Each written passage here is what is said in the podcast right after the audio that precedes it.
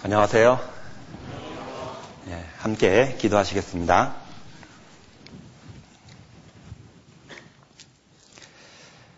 은혜와 사랑이 충만하신 거룩하신 아버지 하나님 감사드립니다. 죄로 말미암아 영원한 지옥 형벌을 받을 수밖에 없었던 저희들을 먼저 사랑해 주셔서 그 높고 높은 영광의 보좌를 버리시고 이 낮고 추한 이 땅에 오셔서 저희들의 죄를 십자가에서 흘려주신 보혈의 피로 말미암아 모든 죄를 깨끗이 씻어주시고 영원한 천국에 들어가 살 수 있는 영광스러운 산 소망을 허락해 주신 것 진심으로 감사드립니다. 구원받은 이후에도 세상 끝날 때까지 너희와 항상 함께 하시겠다는 약속의 말씀으로 지금까지 저희들을 지켜주시고 몸된 교회 가운데에서 주님을 섬기며 주님 말씀 안에서 살아갈 수 있도록 도와주신 것 진심으로 감사드립니다. 주님 앞에 서게 될 날이 너무나도 가까이 와 있는 이런 시기에 우리 모든 시간들을 어떻게 보내야 될지 더욱더 가르쳐 주시고 주님 말씀 앞에 더욱더 바르게 살아갈 수 있는 저희들의 신앙생활이 되어서 주님 앞에 서게 되는 날 잘했다 칭찬받을 수 있는 우리 모두가 될 수 있도록 도와주시옵소서 오늘도 저희들의 발걸음을 교회당으로 옮겨주시고 하나님의 말씀을 또 같이 함께 공부할 수 있는 귀한 시간 허락하여 주심에 진심으로 감사드립니다. 이 시간을 통해서 저희들에게 마땅히 필요한 말씀으로 공급하여 주시고 또 그 말씀 앞에 더욱더 깨어있는 생활함으로 말미암아 이 세상 어두운 가운데 살아가는 많은 사람들에게 그리스의 향기를 풍기며 살아갈 수 있도록 도와주시고 어떠한 사탄의 유혹에도 조금도 흔들리지 않고 오직 주님 말씀 앞에 묵묵히 순종하며 따라가는 저희들이 될 수 있도록 도와주시옵소서. 지금 이 시간에도 주님의 귀한 복음이 많은 곳에서 전해지고 있습니다. 복음이 전해지는 곳곳마다 주님께서 함께해 주시고 말씀을 듣는 영혼들 주님 기억하여 주시어서 그들 내 마음을 주님께서 열어주시고 한 사람도 실족하지 않고 다 구원받을 수 있도록 은혜 베풀어 주시옵소서 모든 것 오직 주님께만 부탁을 드리오며 언제나 저희들을 사랑하시는 예수님 이름으로 기도드렸습니다. 아멘. 네, 성경 말씀 디모데 전서 3장을 보겠습니다.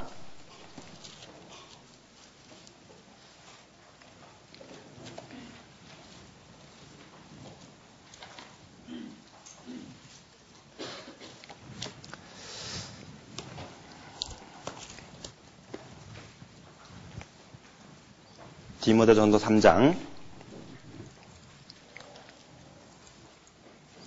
14절 14절부터 16절까지입니다. 디모데전서 4장, 아, 3장 14절부터 16절까지입니다. 내가 속히 내게 가기를 바라나 이것을 내게 쓰는 것은 만일 내가 지체하면 너로 하나님의 집에서 어떻게 행하야 할 것을 알게 하려 함이니 이 집은 살아계신 하나님의 교회요 진리의 기둥과 터이니라. 그도다 경건의 비밀이요 그렇지 않다 하는 이 없도다. 그는 육신으로 나타난 바 되시고 영으로 의롭다 하심을 입으시고 천사들에게 보이시고 만국에서 전파되시고 세상에서 믿음 받으시고 영광 가운데서 올리우셨음이니라. 네, 거기까지. 네, 오늘 함께 디모데 전설을 같이 네, 함께 상고해 보고자 합니다.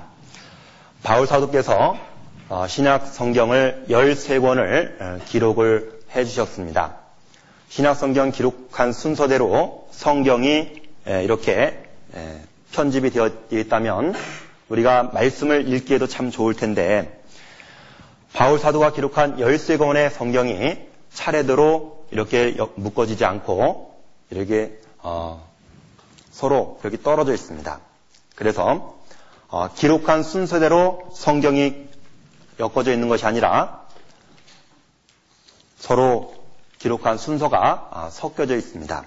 그래서 오늘은 디모데전서를 같이 공부하게 되었는데 바울 사도가 13권의 성경을 기록했지만은 그 11번째 기록한 디모데 전서를 같이 공부해 보고자 합니다.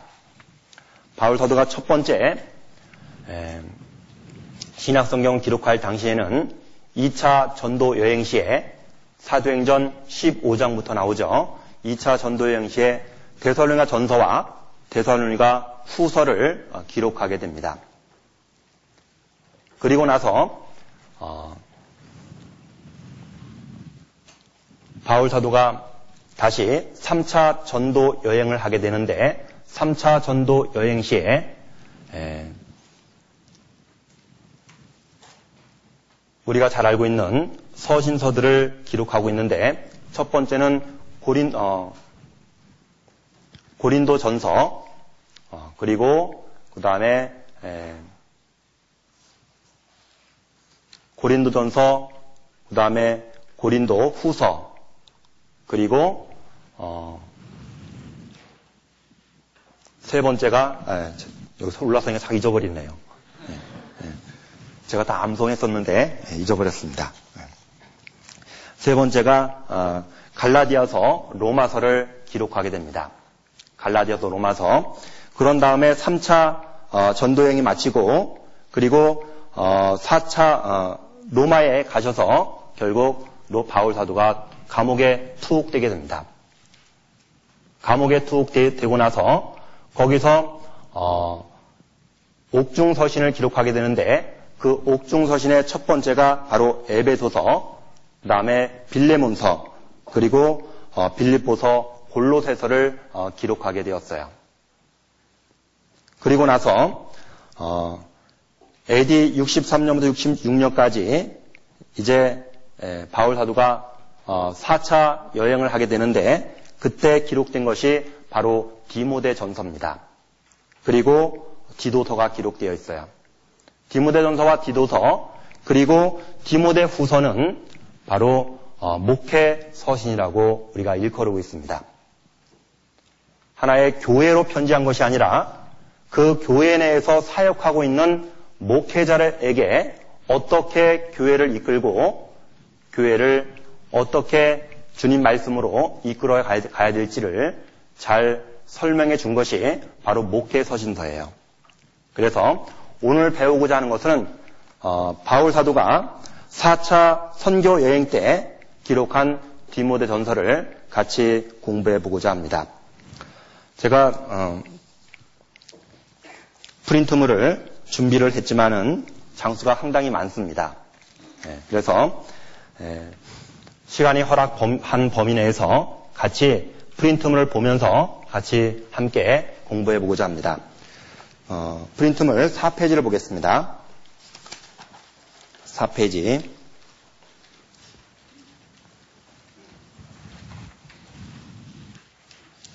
4페이지 서론을 보면 본서는 바울이 당시 에베소 교회에서 목회하고 있던 사랑하는 동역자요 믿음의 아들인 디모데에게 보낸 두 통의 편지 중 첫 번째 것이다. 본서의 수신자인 디모데의 이름을 따서 붙인 것으로 헬라와 원전은, 원전의 제목은 프로스 티모데온 알파, 즉 디모데에게 보내는 첫 권으로 되어 있다. 그래서 한글 개혁 성경에는 디모데 전서, 결국 디모데 이름을 따서 디모데 전서로 어, 이렇게 제목을 삼고 있습니다. 디모데 후서와 디도서와 더불어 목회 서신, 으로 분류되는 어, 분류되는 분류되고 있는데 이는 바울이 보낸 다른 서신서들은 빌레몬서만을 제외하고 모두가 교회를 수신 대상으로 기록하고 있지만 이 세 개의 서신서들은 목회 사역을 담당하고 있는 교회 지도자를 대상으로 주어진 서신이란 점에서 다른 바울 서신서들과 뚜렷하게 구별되는 특징이 있습니다. 다른 서신서들은 교회의 모든 형제 자매들, 교회에 필요한 말씀들을 이렇게 공급, 어, 기록해 주셨지만은 이 디모데전서 그리고 디모데후서 그리고 어, 디도서는 그 교회 내 형제 자매뿐만 아니라 그 교회를 이끌고 있는 교회의 지도자를 중심으로 해서 이렇게 메시지를 아, 보내는 것입니다. 기자와 기록 연대를 보면 기자는 사도 바울입니다. 사도 바울이 디모데를 만난 것은 바울이 1차 선교 여행 중에서 루스드라에서 복음을 전할 때 디모데를 만난 것으로 이렇게 추정하고 있습니다. 정확히 어떻게 만난지는 자세히 나와 있지 않지만은 성경에 성경의 성경을 살펴볼 때 루스드라에서 복음을 전할 때 만난 것으로 이렇게 볼 수가 있습니다. 사도행전 14장 6절부터 7절까지 보면 저희가 알고 도망하여 누가 오니의 두 성 루스드라와 더베와 및 그 근방으로 가서 거기서 복음을 전하니라. 루스드라 우리가 루스드라라고 한다면 지명이 딱 생각이 나야 됩니다. 우리가 루스드라라고 한다면 어, 안디옥에서 다수를 거쳐서 더베를 거쳐서 루스드라를 거쳐서 이고니오로 가게 되는데 바로 어, 지중해의 지중해의 상부 쪽에 있는 그런 어, 어 땅이었습니다. 바로 어, 우리가 집에 가셔서 이 루스드라가 어딘지 잘 지명을 살펴보시기 바랍니다. 루스드라, 루스드라 에서 만난 이후로 바울과 디모데는 그리스도 안에서 귀한 형제로서 사역에서는 동역자로 친밀한 관계를 유지하고 있었습니다. 바울은 디모데를 자신의 자녀 혹은 아들이라고 이렇게 부르고 있습니다. 디모데전서 1장 보겠습니다. 디모데전서 1장 1장 1절 보면 우리 구주 하나님과 우리 소망이신 그리스도 예수의 명령을 따라 그리스도 예수의 사도된 바울은 믿음 안에서 참 아들된 디모데에게 편지하노니 믿음 안에서 참 아들된 디모데에게 편지하노니 왜냐하면 바울이 1차 전도 여행 시에 바울이 전한 메시지, 복음의 메시지를 듣고 이 디모데가 구원을 받게 되었습니다. 그래서 믿음 안에서 구원받았다고 해서 믿음의 아들이란 그런 표현을 바울 사도가 아, 이렇게 예, 사용하고 있습니다. 바울은 젊은 디모데를 그리스도께 인도하는 것을 넘어서 디모데의 정신적 스승이 되었습니다. 바울은 선교 여행에서 많은 시간을 디모데와 함께 하였고 훌륭한 전도자가 되도록 디모데를 훈련시켰습니다. 기록 연대를 보면 디모데전서를 비롯한 목회 서신서는 모두 사도행전 28장 그 이유를 배경으로 기록하고 있습니다. 바울은 로마에 1차 투옥된 지 2년 만에 석방되어 당시 땅끝으로 여겨지던 서머나 지금 스페인 지역이죠. 그 지역을 포함하여 여러 지역을 여행하며 전도를 했습니다. 이 전도 여행을 가리켜 바울의 4차 선교 여행이라고 말하고 있습니다. 이 전도 여행 중간에 디모데 전서가 기록이 되었습니다.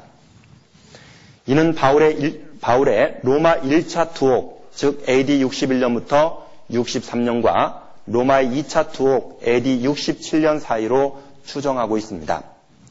그래서 어, 디모데 전서가 기록된 것은 AD 63년에서 66년경에 기록이 되어졌다. 이렇게 예, 볼 수가 있습니다. 6페이지 보겠습니다. 6페이지.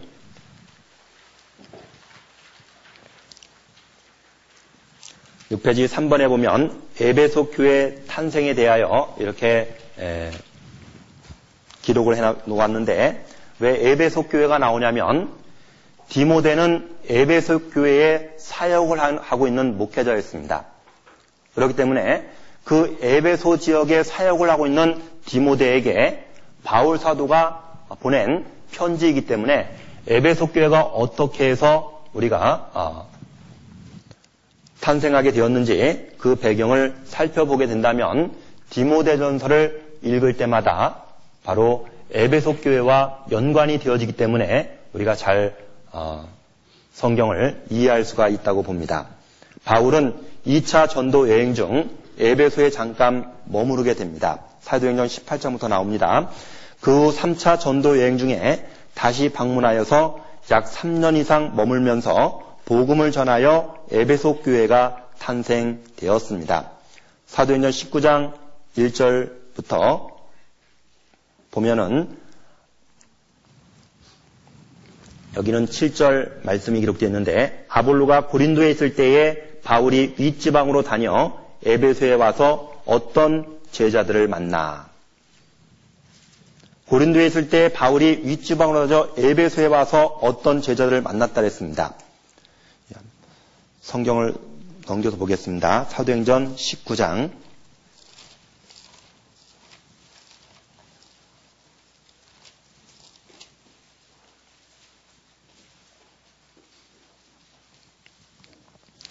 사도행전 19장 1절 보면 1절에 그렇게 되어 어, 있죠. 아볼로가 고린도에 있을 때에 바울이 윗지방으로 다녀 에베소에 와서 어떤 제자들을 만나 이 어떤 제자들은 바로 바로 아볼로에게 배운 제자들이었어요. 그 밑에 7절에 보면 모두 열두 사람쯤 되니라. 아볼로에게 배운 사람들이 구원을 받지 못했습니다. 그런데 바울 사도가 그 아볼로 제자들에게 말씀을 전했을 때 12명이라는 사람이 구원을 받게 되었어요. 그래서 에베소 교회가 탄생되는 그 시, 어, 계기가 되었습니다. 그래서 에베소 지역에 바울 사도가 계속해서 말씀을 어, 전하게 되는데 사도행전 19장 9절부터 보면 어떤 사람들은 마음이 굳어 순종치 않고 무리 앞에서 이 돌을 비방하거늘 바울이 그들을 떠나 제자들을 따로 세우고 두란노 서원에서 날마다 강론하여 이같이 두 해 동안을 함에 아시아에 사는 자는 유대인이나 헬라인이나 다 주의 말씀을 듣더라. 두란노 서원에서 바울 사도가 열심히 복음을 전했습니다. 그래서 에베소 교회 형제 자매들이 탄생되게 되었습니다. 그 에베소 교회 형제 자매들을 돌보기 위해서 결국 디모데를 그곳에 보내게 됩니다. 그래서 그 에베소 지역에 많은 이단 교리가 들어옴으로 인해서 그 에베소 교회 형제 자매들을 말씀으로 도와주는 그런 어, 목회자가 있어야 되기 때문에 바울 사도가 디모데를 그곳에 파견하게 된 겁니다. 그래서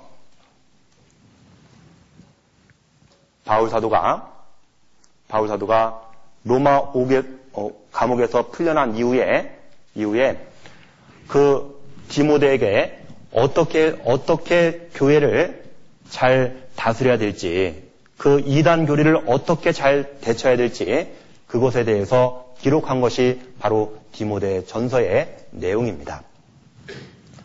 4, 어, 4번 보겠습니다. 디모데가 에베소 교회 감독자가 된 배경 이것은 제가 말씀을 드렸습니다. 그 밑에 6페이지 어, 밑에서 여덟 번째 줄 보겠습니다. 바울은 그들에게 거짓 선생이 일어남에 대한 주의를 주고 기도하는 시간을 가진 후 깊은 이별의 정을 나누고 예루살렘으로 향했습니다. 결국 어, 체포돼서 로마로 끌려가 감옥에 들어가게 되죠. 그런 다음에 바울은 에베소 교회를 너무나 사랑하고 있었고 그들에게 성경 중 가장 중요한 책 중의 하나인 하나이며 교회가 무엇인지를 가르쳐 주고 있는 에베소서를 로마 옥중에서 기록하여 전달하게 됩니다. 그 후 바울은 로마 감옥에서 석방되어 에베소, 에베소를 다시 방문하게 됩니다. 이것이 바울의 4차 전도 여행 기간이었어요. 이 기간 동안에, 즉, 바울이 로마 감옥에 투옥된 기간 동안에 자신이 그 에베소 지역에서 없는 사이에 많은 영적 문제가 에베소 지역에 생겼다는 것을 알게 되었습니다. 바울과 디모데는 잠시 에베소에 머물며 말씀을 가르치고 잘못된 문제들을 바로잡았습니다. 그러나 얼마 후 바울이 마게도냐로 떠날 수밖에 없게 되자 바울은 디모데를 그곳에 두어 교회를 지도하고 감독하게 어, 하게 하였습니다. 디모데전서 1장 3절부터 4절 내용입니다. 내가 마게도냐로 갈 때에 너를 권하여 에베소에 머물라 한 것은 어떤 사람들을 명하여 다른 교훈을 가르치지 말며 신화와 끝없는 족보에 창념치 말게 하려 함이라. 이런 것은 믿음 안에 있는 하나님의 경륜을 이룸보다 도리어 변론을 내는 것이다. 바울 사도가 에베소 지역으로 가기, 가려고 했을 때 거기에 가지 못하고 마게도냐로 갈, 가게 되었어요. 그곳에 갈 때에 갈 때에 너를 권하여 에베소에 머물라 한 것은 결국 디모데를 에베소 지역에 복음을 전하라고 거기에 사역자로 디모데를 보내게 된 겁니다. 그래서 디모데가 에베소 교회의 목회자가 된 배경이 되었습니다. 수신자는 어, 디모데라고 말씀을 드렸습니다. 집에 한번 읽어보시고요. 지필 동기를 보겠습니다. 9페이지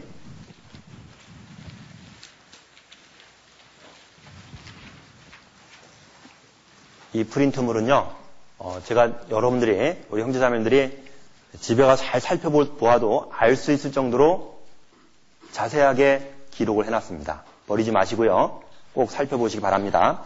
시간이 두 시간이기 때문에 에, 많은 내용을 다 전달하기가 어렵기 때문에 미리 말씀을 드립니다. 9페이지 지필 동기를 보겠습니다. 1차 로마 투옥 생활에서 석방된 후 소아시로 향하던 바울은 그레데 섬으로 갔고 디도를 그곳에 남겨 교회를 조직하는 일을 완수하게 했습니다. 디도서 1장 5절에 보면 내가 너를 그레데에 떨어뜨려 둔 이유는 부족한 일을 바로잡고 나의 명한대로 각 성의 장로들을 바로 세우려 함이니.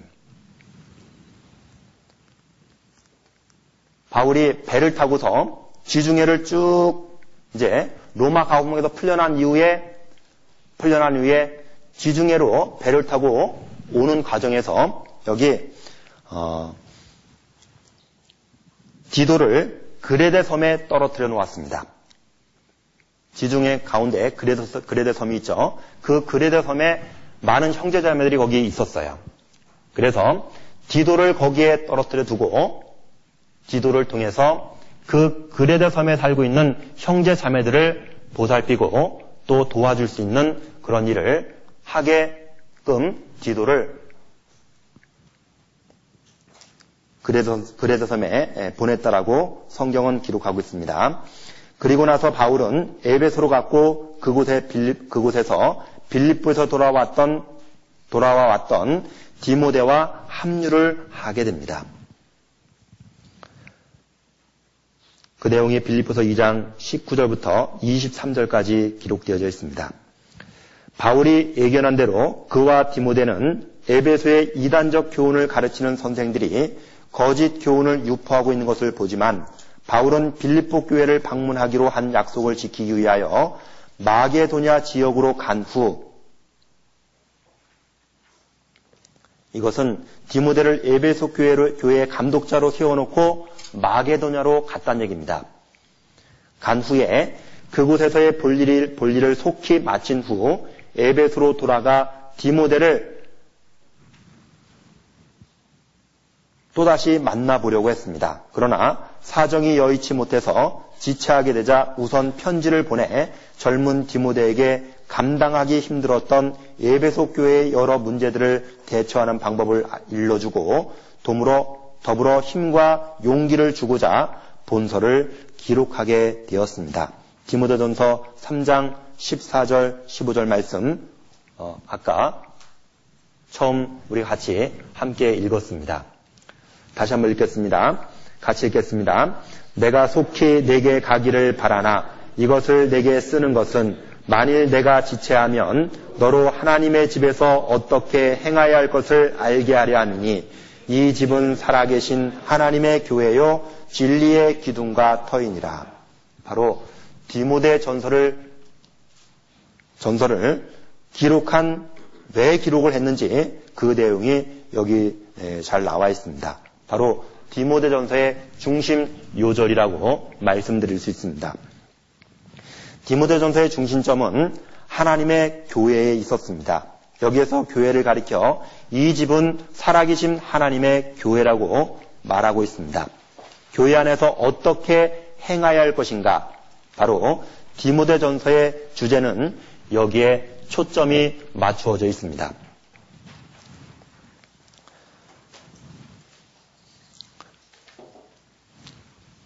집필 목적은 어, 중복되는 거니까 같이 어, 집에 가서 읽어보시고요. 메시지를 보겠습니다. 어떠한 내용이 우리에게 전달해 준 내용인지 첫 번째는 복음 진리를 수호하라는 것이고 두 번째는 교회 모임에 대하여 2장 1절부터 15절까지 기록되어 있습니다. 세 번째는 감독과 집사의 선출 기준에 대해서 디모데전서 3장 1절부터 16절까지 기록되어 있고 네 번째는 각 계층의 성도를 대하는 자세. 여러 어, 교회 안에는 여러 유형의 형제 자매들이 있습니다. 그 형제 자매들을 어떻게 대해야 될지 대하는 자세에 대해서 디모데전서 5장 1절부터 25절 6장 1절부터 2절, 6장 17절부터 19절까지 기록되어져 있습니다. 다섯 번째 메시지는 개인적 훈련에 대하여 바울 사도가 지도자로서의 갖춰야 될 그 훈련이 필요합니다. 어떻게 훈련을 받아야 될지에 대해서 4장 6절부터 16절까지, 6장 11절부터 12절까지, 그리고 어, 6장 20절부터 21절까지 기록되어져 있습니다. 그러면 제2부에 들어가서 각 장별 어, 내용 연구를 어, 구체적으로 같이 살펴보도록 하겠습니다. 디모데전서 1장 1절 보겠습니다. 우리 구주 하나님과 우리 소망이신 그리스도 예수의 명령을 따라 그리스도 예수의 사도된 바울은 믿음 안에서 참 아들 된 디모데에게 편지하노니 하나님 아버지와 그리스도 예수 우리 주께로부터 은혜와 극률과 평강이 내게 있을지어다. 우리 소망이신 그리스도 예수 모든 구원받은 그리스도에게는 소망이 있습니다. 소망이 없다면 신앙생활이 올바르게 신앙생활을 바르게 할 수가 없습니다. 그래서 우리 구주 하나님과 우리 소망이신 그리, 그리스도 예수의 명령을 따라 바로 주님은 우리의 소망이셔요. 골로새서 1장 27절에 보면 이 비밀은 너희 안에 계신 그리스도시니 곧 영광의 소망이시니라. 영광의 소망, 즉 그리스도께서는 우리의 소망이 되어 주셨어요. 그리고 주님은 우리의 화평이시며 생명이 되어 주셨습니다. 주님은 우리의 죄를 사여 주심으로 우리에게 화평을 주셨고 현재를 살아가는 우리에게 생명이 되시며 그리고 우리의 소망이 되어 주셨습니다. 주님은 우리의 능력이시며 힘이 되어 주셨어요. 베드로전서 1장 3절 말씀에 찬송하리로다. 우리 주 예수 그리스도의 아버지 하나님이 그 많으신 극률대로 예수 그리스도의 죽은 자 가운데서 부활하심으로 말미암아 우리를 거듭나게 하사 산 소망이 있게 하시며 우리를 거듭나게 하시고 우리에게 산 소망을 주셨습니다. 우리에게는 산 소망이 있기 때문에 그 소망 안에서 주님을 바라보고 지금까지 열심히 주님을 바라고 바라보며 신앙생활을 해왔습니다. 그리고 앞으로도 주님 앞에 가는 날까지 이 소망이 있기 때문에 우리는 소망 안에서 흔들리지 않습니다. 소망이 없으면 흔들릴 수 있어요. 그래서 바울 사도가 인, 어, 인사말로 우리 구주 하나님과 우리 소망이신 그리스도 예수의 명령을 따라 그리스도 예수의 사도된 바울은 바울은 예수 그리스도의 사도가 되었습니다. 바울이 사도됨은 사도가 됨은 오로지 하나님의 명령과 뜻에 따라서 이루어진 것입니다. 바울은 담에색 도상에서 주님의 절대적인 긍휼에 의하여 구원을 받게 되죠. 그런 다음에 사도행전은 사도 바울의 구원의 사건을 세 번을 기록하고 있는데 사도행전 9장, 22장, 26장에서 사도 바울이 어떻게 구원받았는지 그 구원을, 구원받은 것에 대해서 세 번을 기록을 하고 있습니다. 바울은 어머니의 태로부터 이방의 복음을 전하기 위하여 하나님이 특별히 택한 사람이었습니다. 그리고 하나님의 계시로 또는 하나님의 뜻으로 사도가 되었어요. 갈라디아서 1장 12절에 보면 오직 그리스도 예수의 계시로 말미암았다 그랬습니다. 나의 사도 된 것은 하나님의 은혜로 된 것이다. 라고 고린도 후서 1장 1절 말씀에 기록해 주셨어요. 이것은 참으로 바울을 향한 하나님의 놀라운 은혜였습니다. 그 은혜로 이 바울 사도가 구원을 받고 하나님의 귀한 일꾼이 될 수가 있었습니다. 사도란 말은 사도의 조건을 보면 부활을 부활의 주님을 직접 만난 자고 교회의 대표자가 아니라 주님으로부터 직접 부름을 받고 사도직에 임명받은 자를 사도라고 이렇게 일컬어고 있습니다. 진리에 대한 초자연적인 계시를 받은 자. 사도들이 적은 것이 바로 성경이었어요. 바울 사도가 적은 것이 바로 성경이었습니다. 그래서 사도들의 일은 성경을 기록하는 일이고 복음을 전파하는 일이고 예수의 증인이 되었습니다. 말씀을 가르치고 교회를 감독하는 일을 이 사도들이 하게 되었습니다. 13페이지.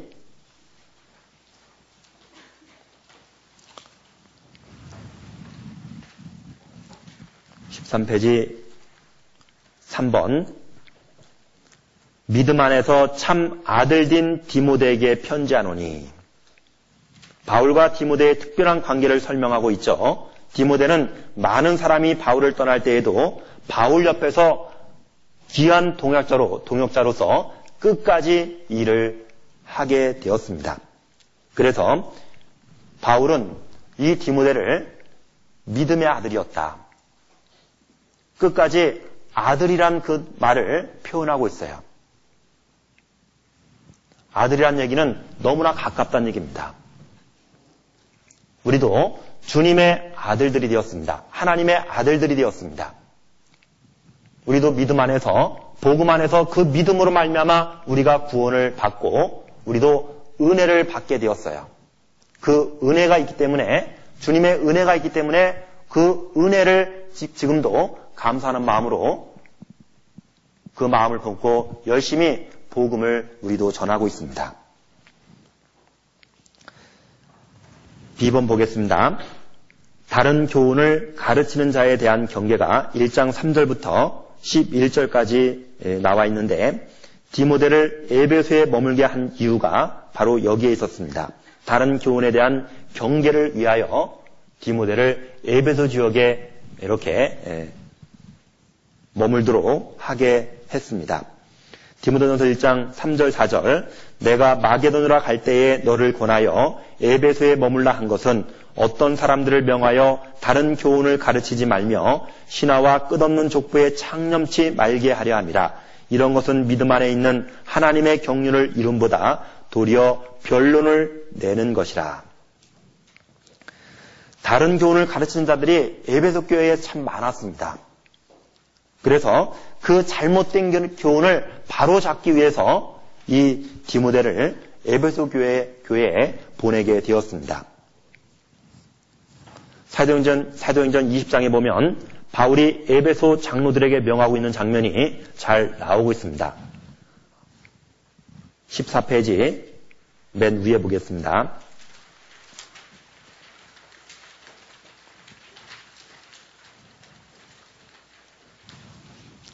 사도행전 20장 29절부터 30절까지 보면 내가 떠난 후에 흉악한 이리가 너희에게 들어와서 그 양떼를 아끼지 아니하며 또한 너희 중에서도 제자들을 끌어 자기를 좇게 하려고 어그러진 말을 하는 사람들이 일어날 줄을 내가 아노니.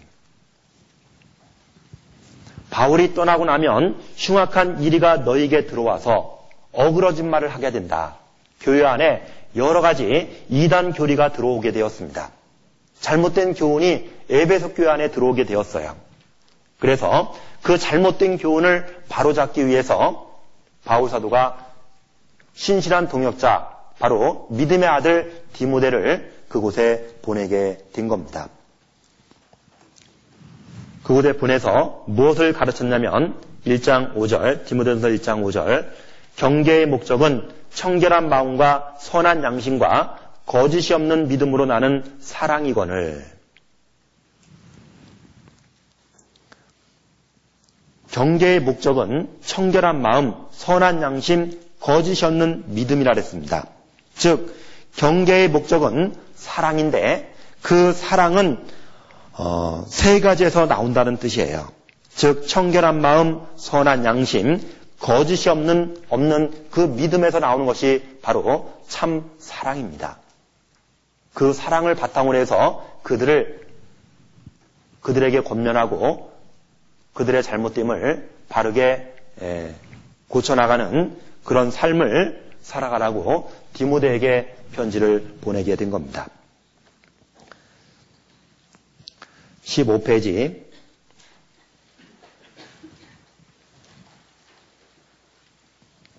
15페이지 3번에 보면 1장 디모전서 1장 6절 7절 말씀입니다.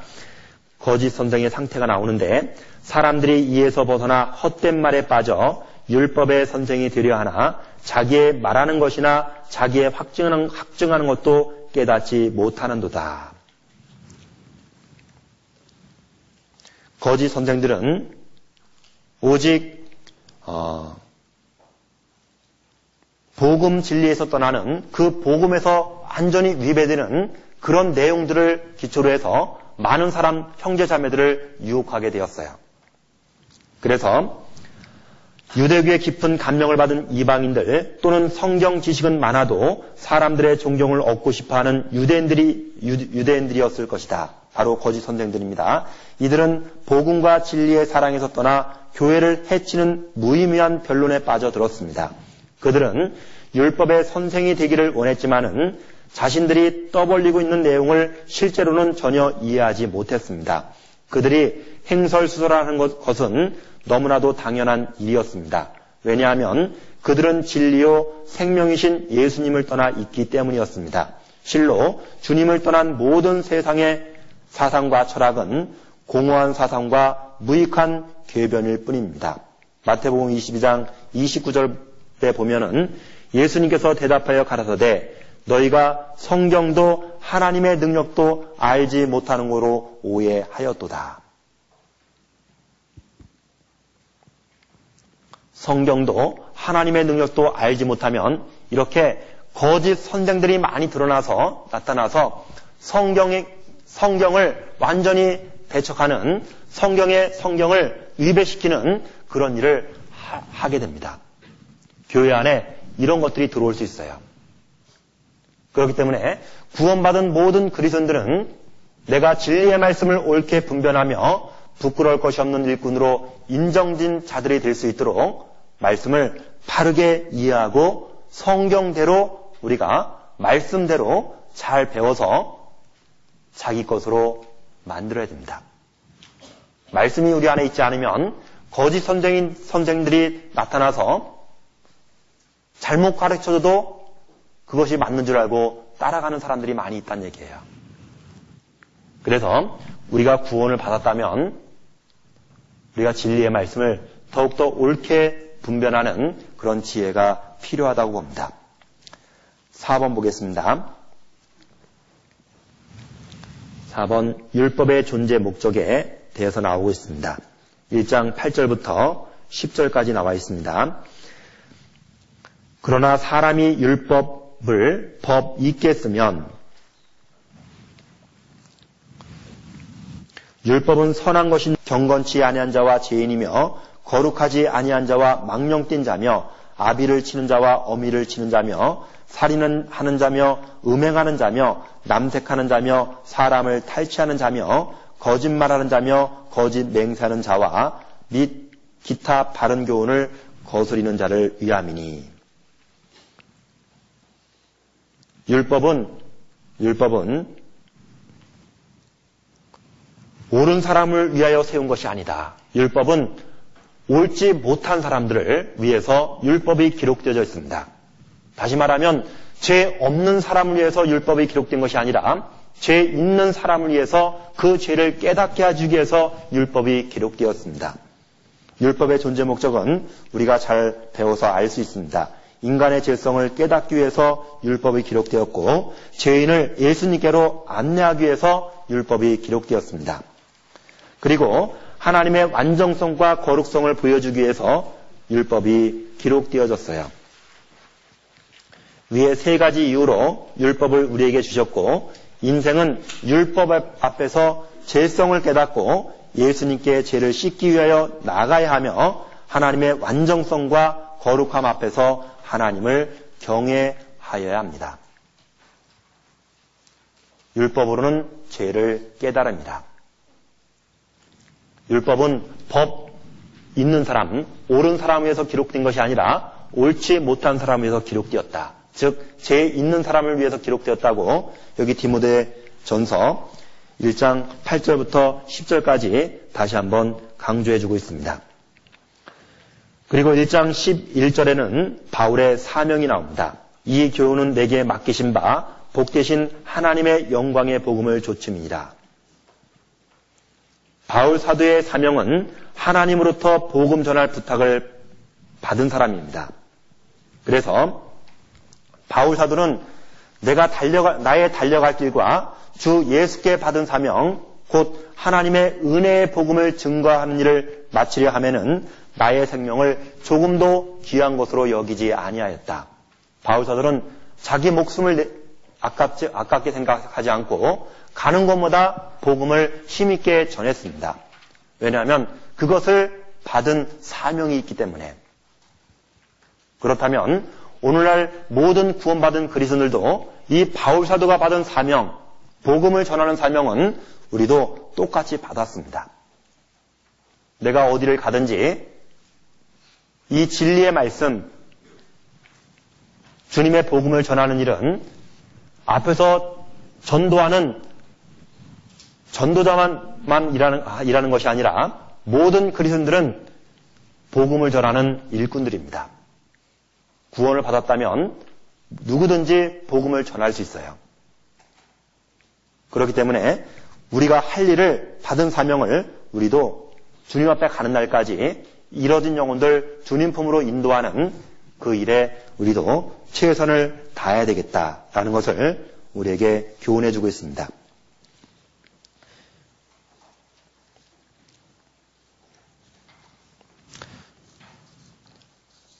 10번 어, 보겠습니다. 바울에게 베푸신 하나님의 자비가 나오는데 1장 12절부터 17절까지 기록되어져 있습니다. 내게 직분을 맡기신 하나님. 1장 12절에 보면 나를 능하게 하신 그리스도 예수 우리 주께 내가 감사함은 나를 충성되이 여겨 내게 내게 직분을 맡기심이니 내게 충성되이 여겨 내게 직분을 맡기심니 바울 사도가 충성때 일을, 일을 해서 직분을 맡기신 것이 아니었습니다. 직분을 맡겨주면 하나님의 힘으로 말미암아 충성되게 일할 것을 믿고 바울 사도에게 직분을 주신 거예요. 그렇다면 오늘날 우리가 교회 안에서 우리가 직분을 맡게 됩니다. 그 직분도 내가 열심히 일을 해서 직분을 맡은 것이 아니라 하나님의 공급하신 힘으로 내가 모든 것을 할 수 있기, 할수 있기 때문에 맡겨주면 주님의 힘을 의지해서 더욱 충성되이 일할 것을 믿고 우리에게 직분을 허락해 주신 거예요. 그렇기 때문에 자기 자신을 낮추고 더욱더 주님을 의지하고 맡은 바 직분에 최선을 다하는 그런 삶이 우리에게도 필요합니다. 하나님은 바울을 능하게 하셨습니다. 바울은 자신이 사용할 수 있는 모든 능력을 하나님이 주신 것으로 알고 있었습니다. 그래서 빌리포서 4장 13절 말씀에 내게 능력 주신 잔에서 내가 모든 것을 할 수 있느니라. 내게 능력 주신 잔에서 내가 모든 것을 할 수 있다. 우리도 우리 개인적으로는 힘이 없어요. 그러나 주님께서 우리에게 공급하시는 힘을 주신다면, 주님이 주신다면 우리는 무슨 일이라도 할 수 있다는 그 힘이 있습니다. 내게 능력 주시는 자 안에서 주님의 공급하신 힘으로 우리가 모든 일을 할 수 있습니다. 17페이지.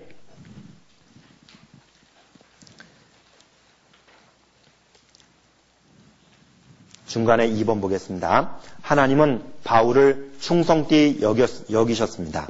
하나님은 충성스러운 사람을 주의 용사로 사용하셨습니다. 하나님은 맡겨진 사명을 위해 죽도록 충성하는 사람을 요구하고 있습니다. 하나님의 모든 일꾼들은 모두 다 충성스러운 사람이었습니다. 하나님의 역사를 이루기 위한 열정과 갈망, 이것이 주의 용사들에게 요구되고 있습니다. 바울의, 바울이 하나님 앞에 충성했고, 그리고 모세도 충성했고, 다니엘도 그랬고, 아브라함도 충성했습니다. 이들은 하나같이 모두 하나님께 충성했던 것처럼 오늘날 우리 시대에도 일꾼들에게 요구하는 것은 충성이에요. 그래서 고린도전서 4장 2절에 보면 맡은 자들의 구할 것은 충성이니라. 맡은 자들의 구할 것은 오직 충성입니다. 그리고 디모데후서 2장 2절에 보면 충성된 사람들에게 부탁하노라. 주님은 충성 때 일하는 사람, 정말 나는 힘이 없지만은 주님께서 공급하신 힘으로 내가 모든 것을 할 수 있다 라는 힘을 가지고 열심히 일을 하는 사람들, 충성되이 일을 하는 사람들을 주님은 더욱더 사용하신다는 얘기입니다. 그리고 세 번째, 하나님이 바울에게 직분을 맡기셨습니다. 이것은 넘어가겠습니다. 18페이지.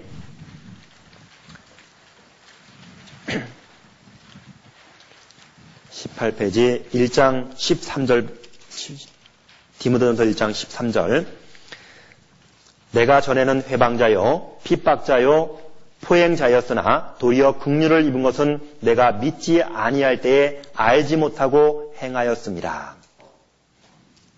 바울 사도가 구원받기 전에는 예수 그리스도를 믿는 사람들을 핍박하고 그리고 잡아다가 감옥에 가두는 아주 하나님 일하는데 여러 가지 방해를 많이 했고 핍박을 많이 했습니다. 그런데 이 바울 사도가 구원을 받고 나니까 자기의 삶을 되돌아보니까 내가 알지 못했을 때에는 정말 엄청난 일을 행했구나. 알지 못하면 용감한 겁니다. 모르면 용감하다 그랬어요. 이 바울 사, 어, 바울 사도가 이름이 사울이었을 때 구원받지 못했을 때 정말 얼마나 주, 어, 예수 주님을 믿는 사람들을 핍박했습니까? 주님을 주님을 믿는 사람을 핍박했다는 얘기는 곧 예수님을 핍박했다는 얘기예요. 하나님을 핍박했다는 얘기입니다. 그런데 구원을 받고 나니까 완전히 이 바울, 어, 바울이 달라졌습니다. 사울이 이름도 바울로 바꾸고 바울 사도는 그 이후로부터 구원받은 이후로부터 주님 앞에 가는 그날까지 자기 목숨을 자기 것으로 여기지 아니하고 오직 복음을 전하는데 온 힘을 다 쏟았습니다. 우리도 알지 못했을 때는 복음을 깨닫지 못했을 때는 우리도 복음을 때로는 핍박하고 살았습니다. 그러나 알고 나니까, 알고 나니까 정말 내가 무지했구나. 내가 잘못됐구나. 라는 것을 우리도 어, 공감할 수가 있습니다. 3번 보겠습니다. 하나님의 은혜 1장 14절 우리 주의 은혜가 그리스도 예수 안에 있는 믿음과 사랑과 함께 넘치도록 풍성하였도다. 우리 주의 은혜 값없이 주어지는 모든 것이 은혜이고 은혜는 하나님께로부터 우리에게 오는 겁니다. 바울에게 직분을 주신 것도 하나님의 은혜고 구원도 하나님의 은혜고 제사함도 하나님의 은혜고 경건과 생명 속의 모든 것은 은혜로 우리에게 주신 겁니다. 모든 은혜의 하나님, 우리를 부르신 것도 은혜고 우리에게 잠깐 고난을 주신 것도 은혜였습니다. 우리가 잘못 살아갈 때 징계를 내리신 것도 은혜고 우리 생활 속의 모든 보살핌과 인도하심과 지도하심은 하나님의 놀라운 은혜라는 얘기입니다. 이 은혜는 우리가 주님 앞에 가는 날까지 주님은 우리를 눈동자처럼 지켜주셔요. 이것이 주님의 놀라운 은혜 가운데서 우리가 지금도 살아가고 있구나라는 것을 우리가 알 수 있습니다. 1장 15절 19페이지 4번 보겠습니다. 디모데전서 1장 15절 말씀이 기록되어 있는데 미쁘다 모든 사람이 받을 만한 이 말이요 그리스도 예수께서 죄인을 구원하시려고 세상에 임하셨다 하였도다. 죄인 중에 내가 개순이라.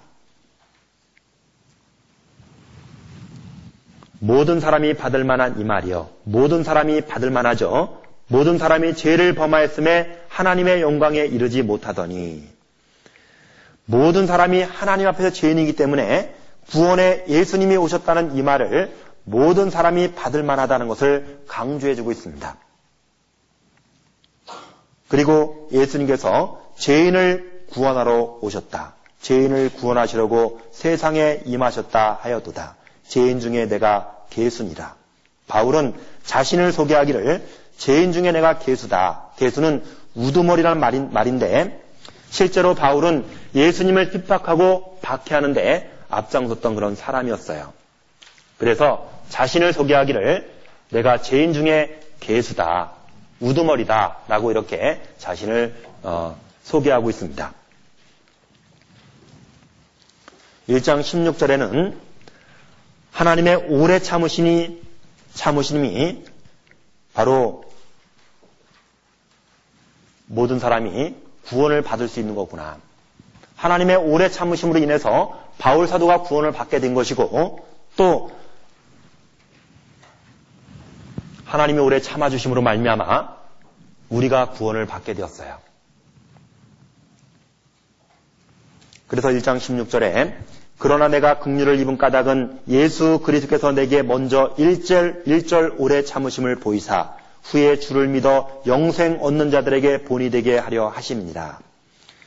주님께서 오래 참아주심으로 말미암아 바울 사도가 구원받게 되었고 후에 주를 믿어 영생 얻는 자들에게 본이 되게 하려 하십니다. 우리도 주님께서 지금까지 참아주셨기 때문에 우리가 구원을 받게 되었어요. 주님은 천년이 하루같이 하루가 천년같이 지금도 참아주시고 있습니다. 주의 약속은 어떤 이에 더디라고 생각하는 것 같이 더딘 것이 아니라 오직 너희를 대하여 오래 참으사 아무도 멸망치 않고 다 회개하게 이르기를 원하시느니라. 베드로후서 3장 9절 말씀에 이렇게 기록되어 있죠. 아무도 멸망치 않고 다 회개하게 이르기를 원하시는 분. 그분이 지금도 참아주고 있습니다. 그러나 주님은 언제까지 참아주시는 분이 아니에요. 주님의 약속이 언제일지 모르지만은 노아 방, 노아 홍수 시대 때 방주민이 다친 것처럼 우리가 살고 있을 때는 주님이 곧 오실 때가 가까웠습니다. 언제 구원의 문이 닫힐지 몰라요. 그렇기 때문에 우리가 해야 될 일은 이 바울 사도가 열심히 복음을 전한 것처럼 우리도 바울 사도의 본을 받아서 우리도 최선을 다해서 주어진 환경 속에서 열심히 복음을 전하는 것이 마땅하다고 봅니다. 한 장 넘겨서 21페이지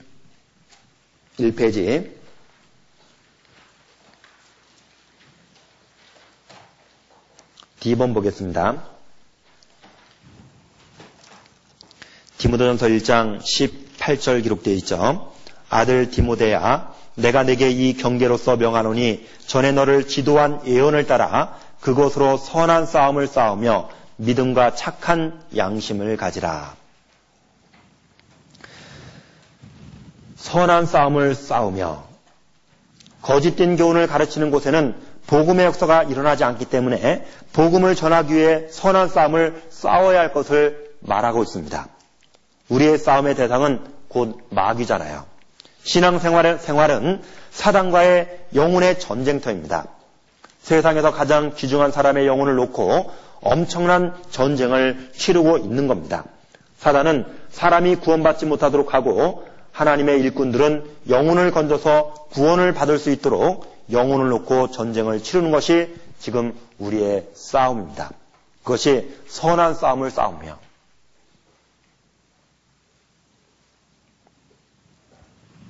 선한 싸움을 싸우라고 복음을 전하기 위해서 열심히 복음을 전하면서 열심히 선한 싸움을 싸우라고, 싸우라고 이 바울 사도가 디모데에게 권면해주고 있습니다. 이 권면은 동일하게 모든 구원받은 그리스도에게도 똑같이 적용된다고 봅니다. 그러면서 1장을 맞추고 있습니다. 2장 보겠습니다. 22페이지.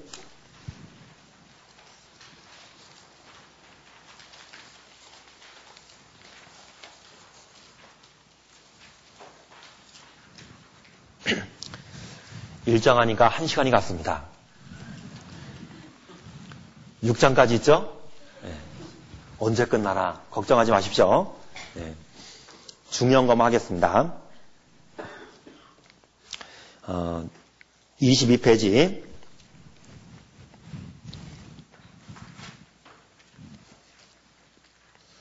2장 1절 그러므로 내가 첫째로 권하노니 모든 사람을 위하여 간구와 기도와 도구와 감사를 하되 임금들과 높은 지위에 있는 모든 사람을 위하여 하라. 이는 우리가 모든 경건과 단정한 중에 고유하고 평안한 생활을 하려 함이니라.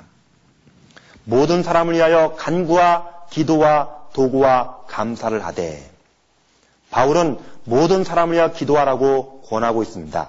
기도는 창조주 하나님이 일할 수 있도록 움직이는 도구이기 때문에 우리가 기도를 하지 않는다면 하나님도 일하시지 않으셔요. 우리가 열심히 기도하면 기도한 만큼 하나님이 열심히 일을 하나님도 열심히 일을 하고 하십니다. 우리를 도와주셔요. 간구는 간절히 필요로 하는 것의 성취를 위한 기도고 그리고 기도는 모든 형태의 경건한 경건한 함을 아뢰는 것이 바로 기도입니다. 도구는 다른 사람의 사람을 위한 중복 기도를 말해, 말하고 있습니다.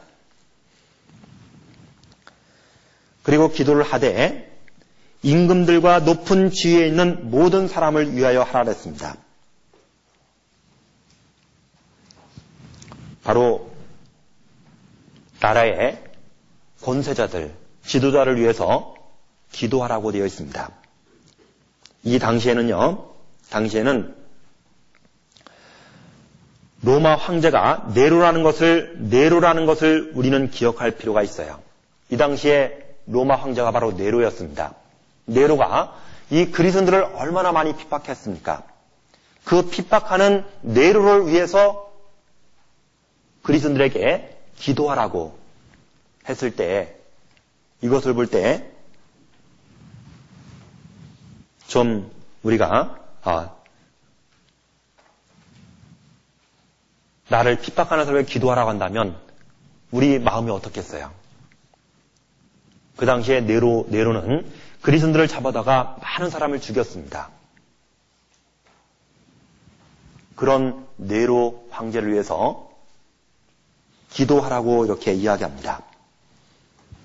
22페이지 중간 보겠습니다. 왕들을 위하여 기도하라는 것은 당시의 잔인함으로 악명 높은 군주인 네로가 당시의 황제였다는 사실을 고려하면 획기적인 일이다. 그 당시의 로마 제국 전역에서 그리스도인에게 대한 무서운 박해가 시작되고 있었다.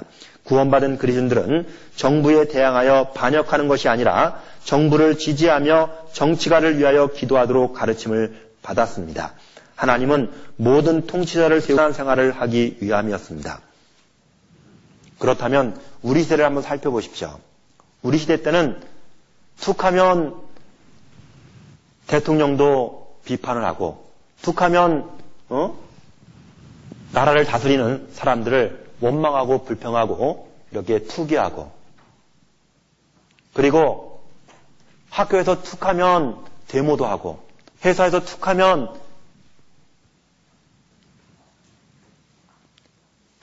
직원들과 함께 도저히 일을 하지 못하겠다고 데모를 하는 시대가 지금 우리 시대잖아요. 그리스도인들은 절대 이런 곳에서 현혹되어서는 안 됩니다. 그리스도인들은 위에서 일하는 사람들 위해서 기도하고 그들을 무슨 일에서도 복종하고 따라가는 것이 바로 그리스도의 삶이에요.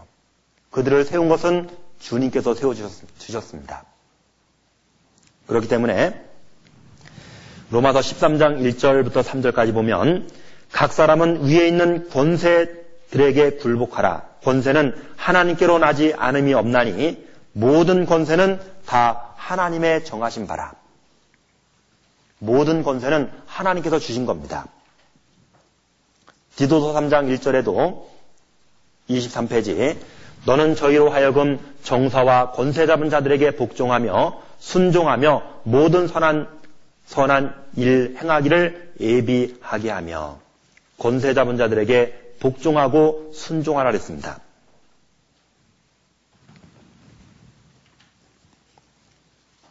그리고 그 밑에 보겠습니다.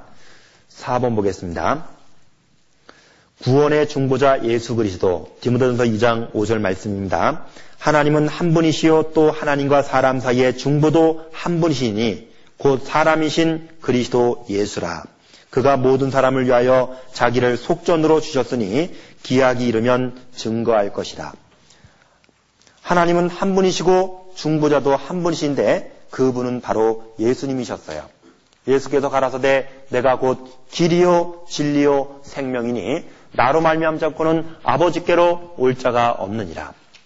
예수님께서 바로 천국으로 가는 길이요 그리고 예수님이 바로 진리요, 우리의 모든 생명입니다. 영원토록 살 수 있는 생명이 되시는 그 주님. 그 주님은 바로 한 분이십니다. 다른 이로서는 구원을 얻을 수 없나니 천하 인간의 구원을 얻을 만한 다른 이름을 우리에게 주신 일이 없음이니라 하였더라. 성경 강연의 말씀을 들으시고 대부분 구원받지 못한 사람들이 보게 되는데 그런 분들을 보면은 하나님이 인간의 모습으로 육신의 모습으로 이 땅에 오셨다는 것을 잘 이해를 못합니다. 하나님은 한 분이시 한 분. 유일하신 한 분이십니다. 말씀이 육신이 되어 우리 가운데 거하심에 말씀이 육신으로 오신 분이 바로 예수님이십니다. 그 예수님은 바로 하나님이셨어요. 그래서 여기 디모데전서 1장 2장 어, 5절에도 하나님은 한 분이시요 또 하나님과 사람 사이의 중부도 한 분이시니 그 사람이신 그리스도 예수라. 우리는 한 분 하나님을 우리가 믿고 있습니다. 그분은 우리를 위해 죽어주셨어요. 디모데전서 2장 6절 그가 모든 사람을 위하여 자기를 속전으로 주셨으니 기약 이르면 증거할 것이라. 예수님의 피의 속죄의 범위는 모든 사람의 죄를 위해서였습니다.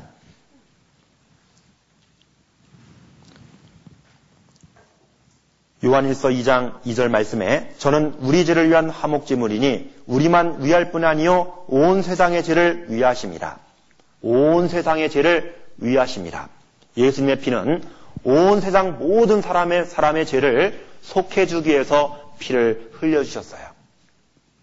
그로 말미암아 우리가 그 말씀을 듣고 죄를 용서해 주셨구나 그 사실을 성경을 통해서 깨닫고 우리가 구원을 받을 수 있었습니다.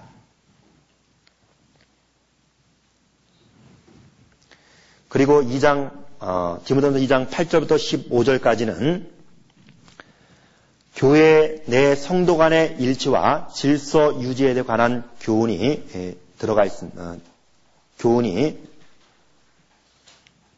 기록되어져 있습니다. 디모데전서 2장 어, 9절 보겠습니다. 2장 8절 넘어가고요. 2장 9절 보겠습니다. 25페이지. 또 이와 같이 여자들도 따담한 옷을 입으며 염치와 정절로 자기를 단장하고 따은 머리와 금이나 진주나 값진 옷으로 하지 말고 오직 선행으로 하기를 원하라. 이것이 하나님을 공경한다는 자들에게 마땅한 것이니라. 여자는 일절 순종함으로 종용히 배우라. 여자의 가르치는 것과 남자를 주관하는 것을 허락지 아니하노니 오직 종용할지니라. 이는 아담이 먼저 지음을 받고 이어와가 그 후며 아담이 게임을 보지 아니하고 여자가 게임을 보아 죄에 빠졌음이니라. 15절 같이 있습니다. 그러나 여자들이 만일 정절로서 믿음과 사랑과 거룩함에 거하면 그 해사람으로 구원을 얻으리라. 여기 여자의 외모에 대해서 어, 나와 있습니다. 염치와 정절과 선행으로 단장하라 그랬어요. 염치는 여자의 아름다움을 잃지 않는 그 현숙함을 나타내는 말입니다. 정절은 마음의 건전함과 육체적 순결을 뜻하고 있습니다. 선행은 자매 신앙의 아름다운 열매가 바로 선행으로 드러나고 있어요.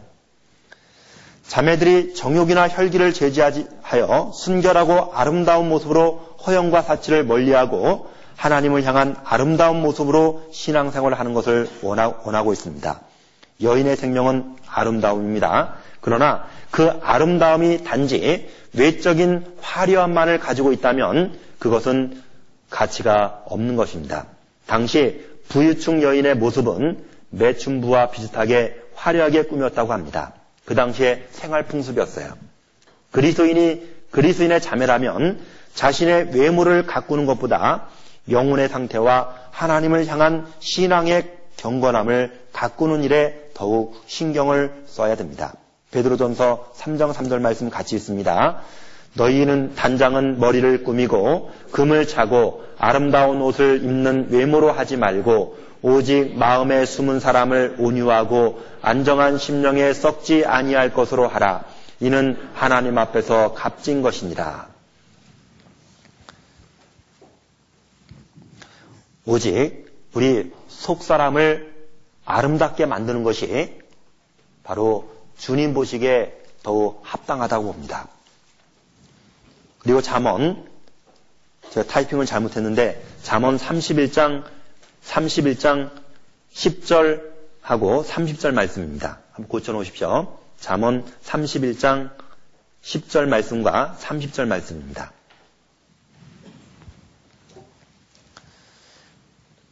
그리고 2장 10, 디모전서 2장 11절부터 15절까지는 여자의 위치와 질서에 대해서 나오고 있습니다. 초대 교회 내에 자매 위치에 대하여 명확히 기록하고 있습니다. 이것은 여자가 못나고 남자가 뛰어나다는 것을 말하는 것이 아니라 교회 내의 형제와 자매의 위치와 질서를 설명하고 있는 겁니다. 고린도전서 1장 10, 11장 3절 말씀 같이 있습니다. 그러나 나는 너희가 알기를 원하노니 각 남자의 머리는 그리스도요 여자의 머리는 남자요 그리스도의 머리는 하나님이시니라. 결혼과 가정이 인간이 만든 제도가 아니듯이 하나님께서 인간을 남자와 여자로 창조하실 때부터 계획하셨던 거룩한 질서가 있는 어, 계획하셨던 거룩한 질서가 있는 겁니다. 그것은 하나님은 남자가 여자를 주관하도록 만드셨다는 얘기예요. 고린전서 14장 34절로 35절 제가 있습니다. 모든 성도의 교회에서 함과 같이 여자는 교회에서 잠잠하라. 저희의 말하는 것을 허락함이 없나니 율법에 이른 것 같이 오직 복종할 것이요. 만일 무엇을 배우려거든 집에 집에서 자기 남편에게 물을지니 여자가 교회에서 말하는 것은 부끄러운 것입니다. 이게 어, 하나님의 창조할 때부터 질서가 남자부터 만들었기 때문에 그래요. 만들어진 순서가 남자가 먼저이기 때문에 순종을 해야 된다고 디모데전서 2장 12절 13절 말씀을 어, 말씀에 이렇게 말씀 기록해 주고 있습니다.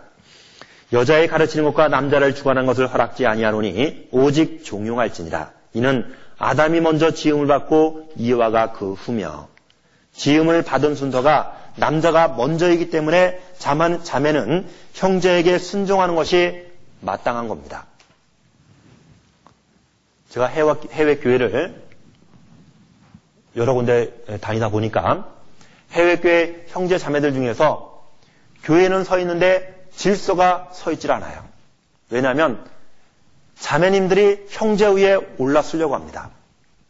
그렇기 때문에 말씀이 전해져도 그것을 자기들이 굴복하지 않으면 교회는 성장할 수 없는 거예요.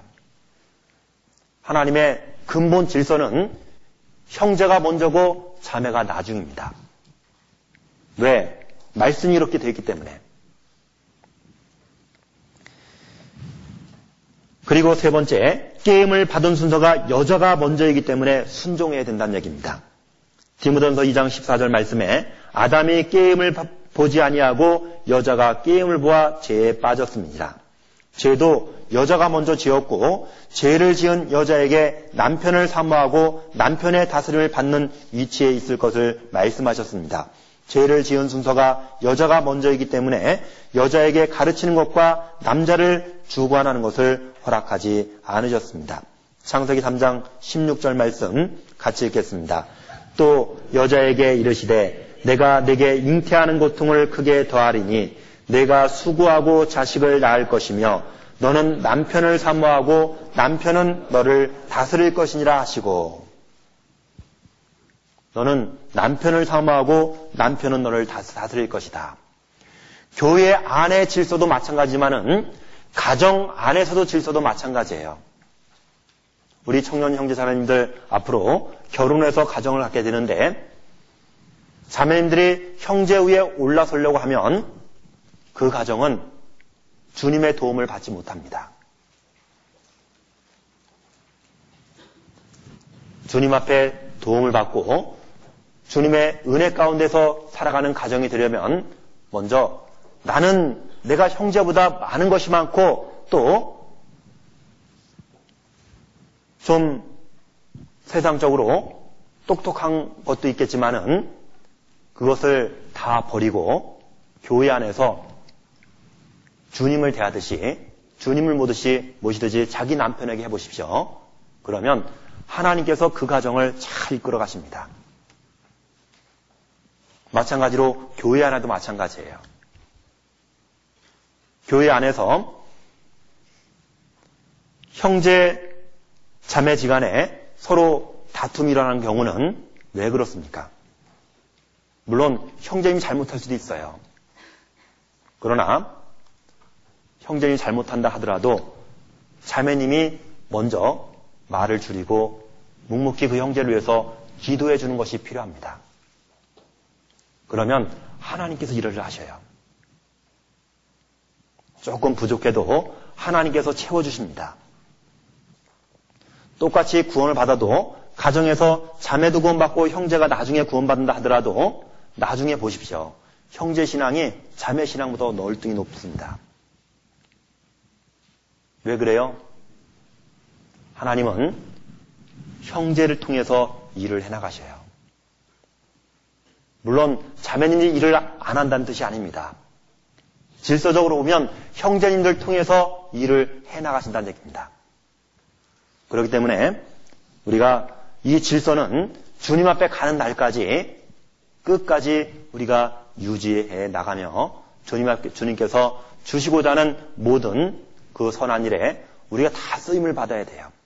자매님들은 좀 더 낮은 위치, 그렇다고 형제님들은 나는 다스리는 위치다. 이렇게 생각하면 그 형제님은 그날부터 사용, 하나님 앞에 사용되지 못합니다. 끝이요, 끝. 왜? 교만하기 때문에. 형제님들은 자매들을 더욱더 사랑을 하라 했어요. 내가 그리스도를 사랑하는 만큼 자매들을 사랑하는 것, 내 자매를 사랑하는 것이 곧 자기 자신을 사랑하는 것이라고 말씀해 주셨거든요. 여기 잡아놓으시고 에베소서.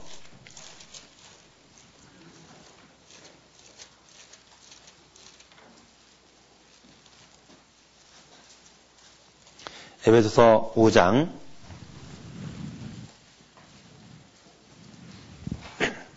에베소 5장 28절.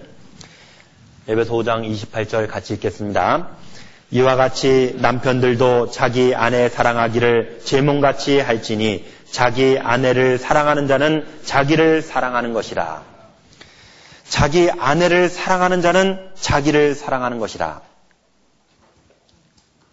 그렇기 때문에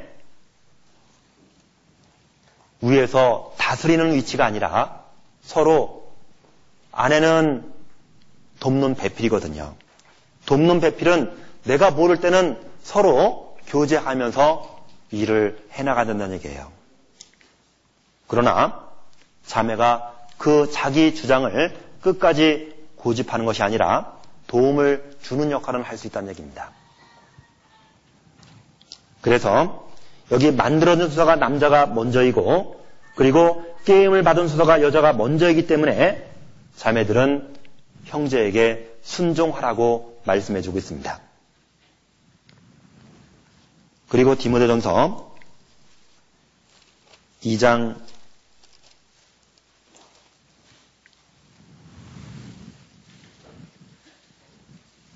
15절 그러나 여자들이 만일 정절로서 마음과 사랑과 거룩함에 거하면 그 해산함으로 구원을 얻으리라. 이건 성경의 난해 구절입니다. 자매들이 믿음과 사랑과 거룩함과 순결함으로 살고 신앙생활을 열심히 해도 아이를 낳고 기르는 그 고난의, 고난의 길은 피할 수 없다는 얘기예요. 자매님들은 해산과 자녀 양육이라는 하나님의 주신 역할을 잘 감당할 때 헌신과 순종이 무엇인지를 배울 수가 있습니다.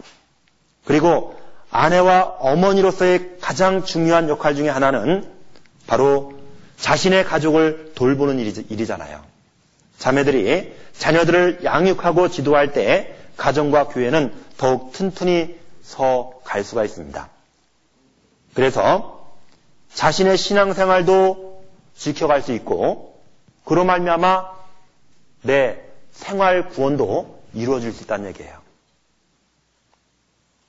그래서 여기 이 말씀 한 겁니다. 그러나 여자들이 만일 정절로서 믿음과 사랑과 거룩함에 거하면 그 해산함으로 구원을 얻으리라. 그리고 3장에 넘어가겠습니다. 3장에는 교회 내의 중요한 직분의 종류와 그리고 자격 요건에 대해서 나오고 있습니다. 3장 1절부터 7절까지는 감독에 대해서 즉 감독은 바로 장로와 같은 거예요. 당시에 주로 말씀을 가르치는 일과 성도의 생활 전반을 보살피고 지도하는 일을 하는 사람을 장로라고 이야기합니다. 그리고 감독이라고 이야기해요.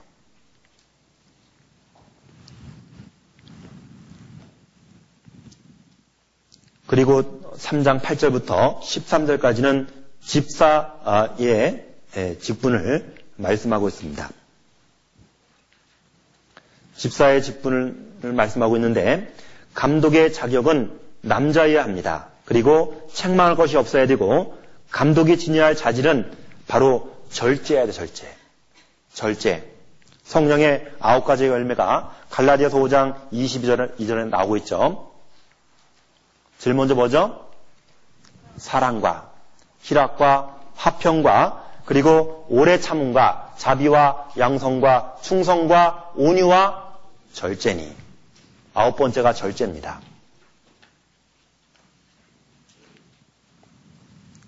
감독으로서 지켜야 될 것이 바로 절제란 얘기예요. 절제를 못하면, 절제를 못하면, 즉, 자기 자신을 통제하고 다스리지 못한다면 주님의 일을 할 수 없다는 얘기입니다. 그리고 두 번째는 근신해야 되고 그리고 아담해야 되고 나그네를 대접해야 되고 가르치기를 잘해야 되고 관용해야 되고 자기 집을 잘 다스려 자녀들로 모든 단정함으로 복종케 하는 자라야 한다고 감독의 자격에 대해서 3장 1절부터 13절까지 나오고 있습니다. 그리고 감독이 지녀서는 안 될 자질에 대해서 나오고 있는데 술을 즐겨서는 안 됩니다. 때로는 어떤 때 보면은 교회 안에서 일을 맡고 있는 사람이 때로는 세상과 타협해서 술자석에 앉아서 술을 먹는 사람들이 있어요. 그러면 안 된다는 얘기입니다. 거기에도 하나님이 계시거든요. 내가 어디를 가든지 하나님은 나를 눈동자처럼 지켜보고 있습니다. 그 하나님 앞에 우리가 과연 어떠한 마음 자세로 우리가 살아야 될지 아무리 유혹을 한다 하더라도 그 유혹 가운데 넘어가서는 절대 안 된다는 얘기예요.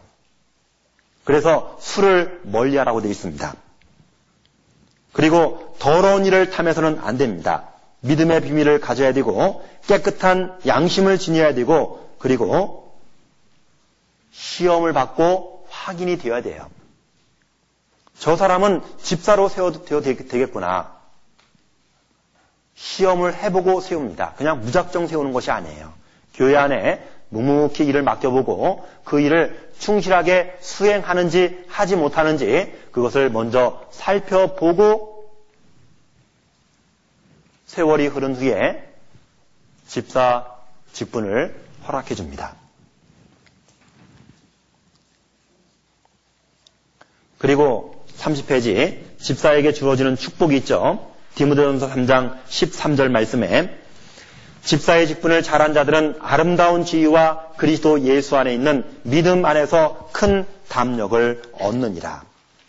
집사의 직분을 잘한 자들은 하나님과 교회 안에서 인정을 받으며 하나님께서 여러 가지로 큰 축복을 내려 주신다고 약속하셨습니다. 그리고 디모데전서 3장 15절부터 16절까지는 디모데전서를 기록한 목적에 대해서 나오고 있습니다. 디모데전서를 기록한 목적은 하나님의 집, 즉 교회 안에서 어떻게 행할 것인가를 정확히 가르쳐 주고 있습니다. 하나님의 집에 대하여 하나님의 집은 하나님이 주인이 하나님이 주인인 집이고 하나님을 섬기기 위하여 마련된 곳이잖아요. 구약 시대의 성막은 하나님의 집이었습니다. 그리고 이스라엘 백성들에게 솔로몬 성전을 짓도록 허락해 주셨어요. 그 솔로몬 성전에서 하나님께서 이스라엘 백성들을, 백성들을 만나 주셨습니다. 그것이 그곳이 하나님의 집이었어요.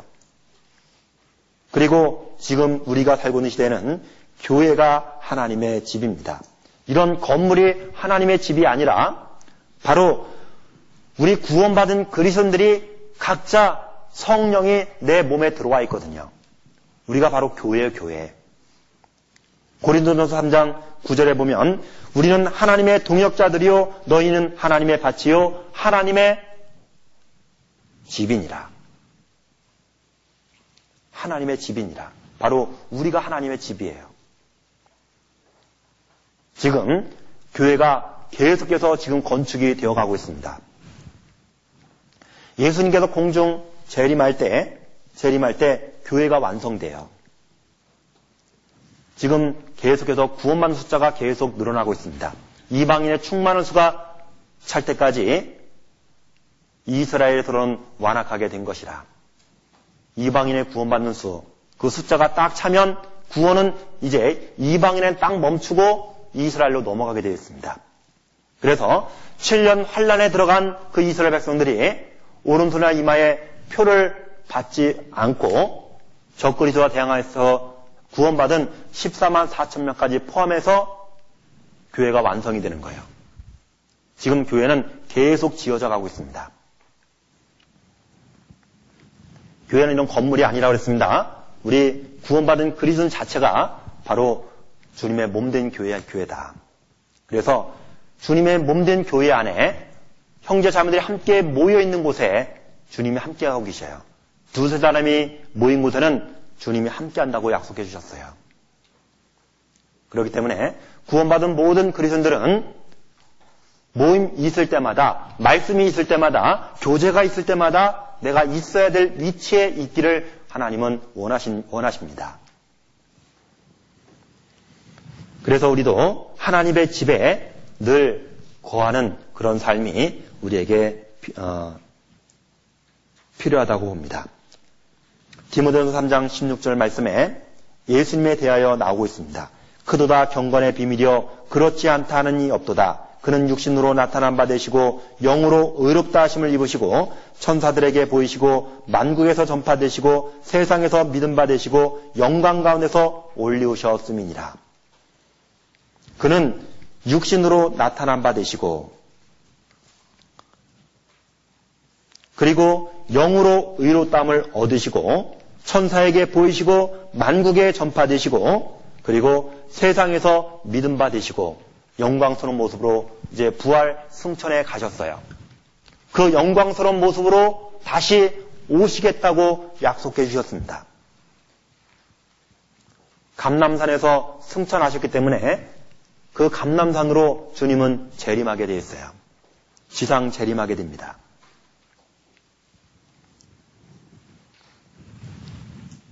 우리는 그 예수님을 예수님이 오실 때가 곧 가까워야 왔기 때문에 과연 우리 구원받은 그리스도들이 어떠한 마음 자세로 살아야 되는지 더욱더 말씀 앞에 묵묵히 순종하며 살아가야 되는 것이 마땅하다고 봅니다. 4장 보겠습니다. 4장부터는 말세의 배도에 관한 예언과 이단 교리 경계 및 경건에 관한 훈련 자세에 대해서 어, 말씀해 주고 있습니다. 4장 1절에 보면 그러나 성령이 밝히 말씀하시기를 후일에 이 후일은 오순절 강림 이후에 예수님의 재림할 때까지 기간을 말하고 있습니다. 어떤 사람들이 믿음에서 떠나 미혹해하는 영과 귀신의 가르침을 조철이라 하셨으니 자기 양심이 화인 맞아서 외식함 으로 거짓말하는 자들이다. 성경은 거짓 선생의 가르침을 계속 경고하고 있어요. 많은 사람들이 내 이름으로 이르되 나는 그리스도라 하여, 그리스도라 하여 많은 사람을 미혹해 하리라. 거짓 그리스도들이 거짓 선자들이 많이 일어난다고 성경은 여러 곳에서 우리에게 교훈해 주고 있습니다. 그렇다면 우리 시대에 우리가 살고 있는 시대에 거짓 선자들이 얼마나 많이 나오고 있습니까? 그렇다면 우리가 살고 있는 시대에는 곧 주님께서 곧 오실 때가 가까이 왔다라는 것을 더욱더 우리가 피부로 느낄 수가 있다는 얘기입니다. 그렇기 때문에 우리는 이런 가운데서 그 선, 거짓 선절의 미혹에 빠지지 않고 끝까지 말씀 앞에 사로잡혀서 그 말씀 앞에 이끌려서 흔들리지 않고 좌로나 우로나 치우치지 아니하고 오직 주님 앞에 가는 그날까지 주님께서 우리에게 맡겨주신 주님의 선하신 복음을 전하는 일, 그 일에 우리는 전심 전력해야 되는 것이 마땅하다고 봅니다.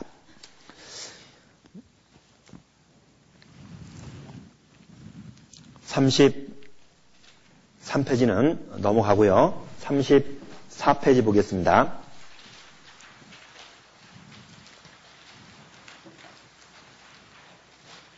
34페이지 4장 6절부터 16절까지는 경건에 관한 훈련 자세에 대해서 말씀하고 있습니다. 4장 7절에 망령 뛰고 허탄한 신화를, 헛, 어, 허탄한 신화를 버리고 오직 경건에 이르기를 연습하라. 경건에 이르기를 연습하라. 경건한 삶의 지침은요, 기도의 생활을 통하여 우리가 경건케 될 수 있어요. 구원받은 사람들이 기도를 하지 않는다면 경건한 삶을 살아갈 수 없습니다. 기도는 하나님과의 대화잖아요. 우리가 기도를 얼마만큼 합니까? 할 수 있는 대로, 시간 나는 대로 우리가 하나님 앞에 기도해야 해야, 해야 하는 그런 습관이 필요합니다. 연습을 잘하면, 연습을 잘하면 자동적으로 우리가 몸이 따라갈 수가 있거든요. 그런데 연습이 안 되면 기도도 잘 하지 못합니다. 말씀을 순종함, 순종함으로 경건케 될 수 있어요. 디모데후서 3장 16절 17절 말씀 우리가 잘 아는 말씀이죠. 모든 성경은 하나님의 감동으로 된 것으로 교훈과 책망과 바르게 함과 의로 교육하기에 유익하니, 유익하니 이는 하나님의 사람으로 온전케 하며 모든 선한 일을 행하게 온전케 하려 함이니라. 성경을 우리는 읽고 그리고 순종함으로 경건케 될 수 있어요. 말씀을 많이 들었지만은 그 말씀을 순종치 않으면 오히려 하나님 앞에 교만해질 수 있습니다. 머리만 커지는 거예요. 말씀을 왜 듣습니까? 생활 가운데 실천에 옮기기 위해서 우리가 말씀을 듣는 거예요. 우리는 그동안 구원받고 수요 말씀, 주일 말씀, 청년의 말씀, 그리고 구역 모임, 조 모임 말씀을 우리는 많이 듣습니다. 그 중에서 한 가지라도 자기에게 고쳐야 될 점이 있다면 우리가 생활 가운데 고쳐 나갈 때 하나님 앞에 경건한 삶을 살아갈 수 있다. 이렇게 말씀드릴 수 있습니다. 그리고 세 번째, 재림에 대한 소망을 소망으로 경건케 될 수 있습니다. 우리의 삶이 곧 만날 주님의 재림을 고대함으로 깨어 근신하는 생활을 하게 되며 경건에 이르게 할 수 있어요. 노아 시대 때 많은 사람들이 왜 멸망당했습니까? 노아가 나와서 많은 사람이 전도했잖아요. 그러나 그들은 노아의 입을 통해서 나오는 그 하나님의 말씀을 듣지 않았습니다. 그들은 오직 시집가고 장가들고 사고 팔고 먹고 마시고 오직 자기 육신적인 일을 위해서만 열심히 살다가 결국 멸망당했잖아요. 일본 쓰나미가 일어나서 지진이나 쓰나미가 일어나서 집을 다 휩쓸고 지나가는 모습을 우리는 동영상을 통해서 보게 됩니다. 그들은 가옥의 가옥을 전하며 전투의 전투를 가꾸고 했지만은 결국 하나님께 쓸어보니까 아무 남는 게 없잖아요. 이 땅의 것은 남는 것이 없는 겁니다. 이 땅의 것은 갖고 가는 것이 아니에요. 그렇기 때문에 우리가 주님께서 곧 재림할 것이다. 주님은 생각지 않은 때에 인자가 오신다고 말씀하셨거든요. 생각지 않은 때에. 설마 설마 우리가 그런 마음 가질 때에 생각지 않은 때 주님이 오시게 오십니다. 그렇기 때문에 우리 구원받은 그리스도들은 주님을 만날 준비를 하는 마음으로 곧 주님을 만날 수 있다라는 그런 마음 자세로 항상 재림에 대한 소망을 가지고 우리가 살아갈 때 경건한 삶을 살아갈 수 있어요. 죄를 멀리하며 살아갈 수 있다는 얘기입니다. 그리고 2번 보겠습니다. 경건의 생활은 금생과 내생의 약속이 있습니다. 4장 디모데전서 4장 8절에 보면 육체의 연습은 약간의 유익이 있으나 경건은 범사에 유익하니 금생과 내생의 약속이 있느니라. 연습이란 얘기는 일종의 운동 선수들이 경기에서 승리는 하루아침에 이루어지는 것이 아니잖아요. 열심히 오랜 세월을 통해서 반복적으로 피나는 연습을 통해서 그들이 나가서 금메달을 따고 그리고 자기가 노력한 만큼 우리가 상을 얻는다는 것을 우리가 경기, 경기를 통해서 우리가 알 수 있습니다. 피겨 스탱을, 스케이팅을 잘 타는 우리 김연아 선수. 얼마나 많은 노력을 했습니까? 축구를 잘하는 우리 박지성 선수. 얼마나, 어? 피난 연습을 합니까? 연습을 통해서 나오는 거예요. 하루아침에 나오는 것이 아니란 얘기입니다. 그런 것처럼 우리도 경건의 연습도 하루아침에 나오는 것이 아니, 아니란 얘기예요. 우리가 열심히 훈련을 받아야 됩니다. 참으로 구원받았다면 좀 더 하루의 삶을 바르게 살아갈 수 있도록 주님께서 주신 그 24시간의 삶을 우리는 어떻게 보냅니까?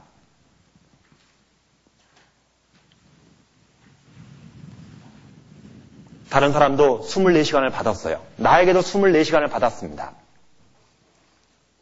똑같이 그 시간인 것을 허락해 주었지만은 어떤 분은 주님 앞에 더욱더 기도하고 말씀 읽고 말씀 배우고 말씀 앞에 순종하고 살아가는 시간이 많은데 어떤 분은 똑같이 구원받았지만은 말씀 앞에 순종하지 못하고 기도하지 못하고 살아간다면 뭔가 좀 생각해 볼 문제 아닙니까? 구원은 같은데 왜 생활이 다릅니까? 우리가 정말 경건의 연습도 필요한 겁니다. 그래서 고린도전서 9장 27절에 보면 내가 내 몸을 쳐 복종케 함은 내가 남에게 전파한 후에 자기가 도리어 버림이 될까 두려워함이로라. 바울 사도는 내가 내 몸을 쳐 복종케 했다. 바울 사도는 날마다 자기 몸을 쳤어요. 주님 말씀에 복종케 하기 위해서. 그리고 바울 사도는 뒤에 있는 것은 잊어버리고 앞에 있는 것을 잡으려고 표대를 향하여 그리스도 예수 안에서 하나님이 위에서 부르신 부름의 상을 받아 쫓아가는 그런 삶을 살았습니다. 바울 사도가 한 일이 있잖아요. 내가 한 일, 그것은 잊어버리고 뒤로 하고 왜? 이미 다 계산되어졌거든. 하나님 앞에 오늘까지 시간은 다 계산되어졌습니다. 그렇기 때문에 앞으로 앞에 있는 것을 잡으려고 앞에 있는 시간 속에 시간을 허락해주면 하나님께서 나에게 주실 면류관이 있고 상급이 있잖아요. 그렇죠? 그것을 잡으려고 쫓아가는 그런 삶이 바로 경건의 연습입니다. 경건의 연습은 하루아침에 이루어지는 것이 아니라 그랬어요. 정말 자기 자신을 낮추고 하나님 말씀 앞에 올바르게 살려고 하는 그런 자기 의지도 필요한 겁니다.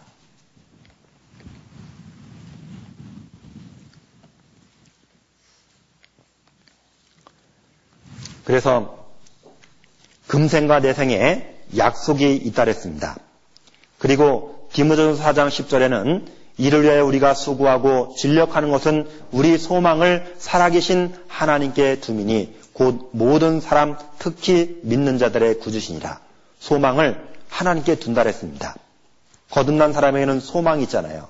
우리에게는 더욱 하나님께 소망을 두고 살아가야 됩니다. 시편 39편 7절 말씀에 주여 내가 무엇을 바라리요 나의 소망은 주께 있나이다. 우리의 소망은 오직 주님께 있는 거예요. 그리고 본이 되는 생활을 하라 그랬습니다. 디모데전서 4장 11절, 12절, 그리고 13절 말씀에 내가 이것들을 명하고 가르치라. 누구든지 내 연소함을 업신여기지 못하게 하고 오직 말과 행실과 사랑과 믿음과 정절에 대하여 믿는 자에게 본이 되어 37페이지입니다. 읽는 것, 권하는 것, 가르치는 것에 장념하라. 읽는 것과 권하는 것과 가르치는 것에 창념하라. 우리가 말씀을 읽어야 되잖아요. 신명기 17장 19절 말씀 우리가 잘 암송합니다. 평생에 자기 옆에 두고 읽어서 그 하나님 여호와 경외하기를 배우며 이 율법의 모든 말과 이 규례를 지켜 행할 것이니라. 평생에 자기 옆에 두고 읽으라 그랬어요. 우리가 어딜 가든지 성경은 들고 다녀야 됩니다. 아이고, 무거워서요. 어떻게 들고 다녀요? 그것은 변명입니다. 작은 포켓 성경도 있고, 얼마든지 성경을 볼 수 있거든요.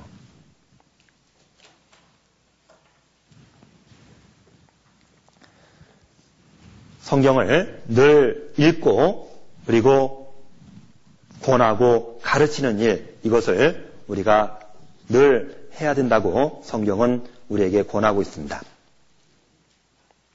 가르치는 일, 가르치는 일은 앞에서 가르치는 전도자들이 있거든요. 그리고 평신도 형제 자매님들은 구원받지 못한 사람들을 이끌어오는데 말씀이 있어야 되잖아요, 말씀. 그냥 무작정 데려옵니까? 성경에는 이런 내용이 있다. 성경에는 이러이런 내용이 있다. 라는 것을 그들에게 알려줘야 되잖아요. 그게 가르치는 거거든요. 그래서 그들에게 성경에다 관심을 주고 배우고자 하는 그런 마음을 그들에게 심어주고 말씀을 전해지는 장소에 데려오는 겁니다. 그러면 데려오기만 하면 하나님께서 그 마음을 낮춰주세요. 언젠가는 구원을 받도록 만듭니다. 그 당시에 구원을 받지 못한 사람이 하더라도 결코 실망하지 마십시오. 왜? 그만큼 밭이 갈렸습니다. 언젠가는 구원을 받을 수 있어요.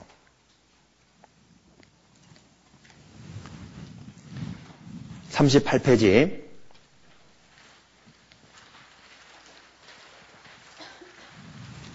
38페이지 제5장 보겠습니다.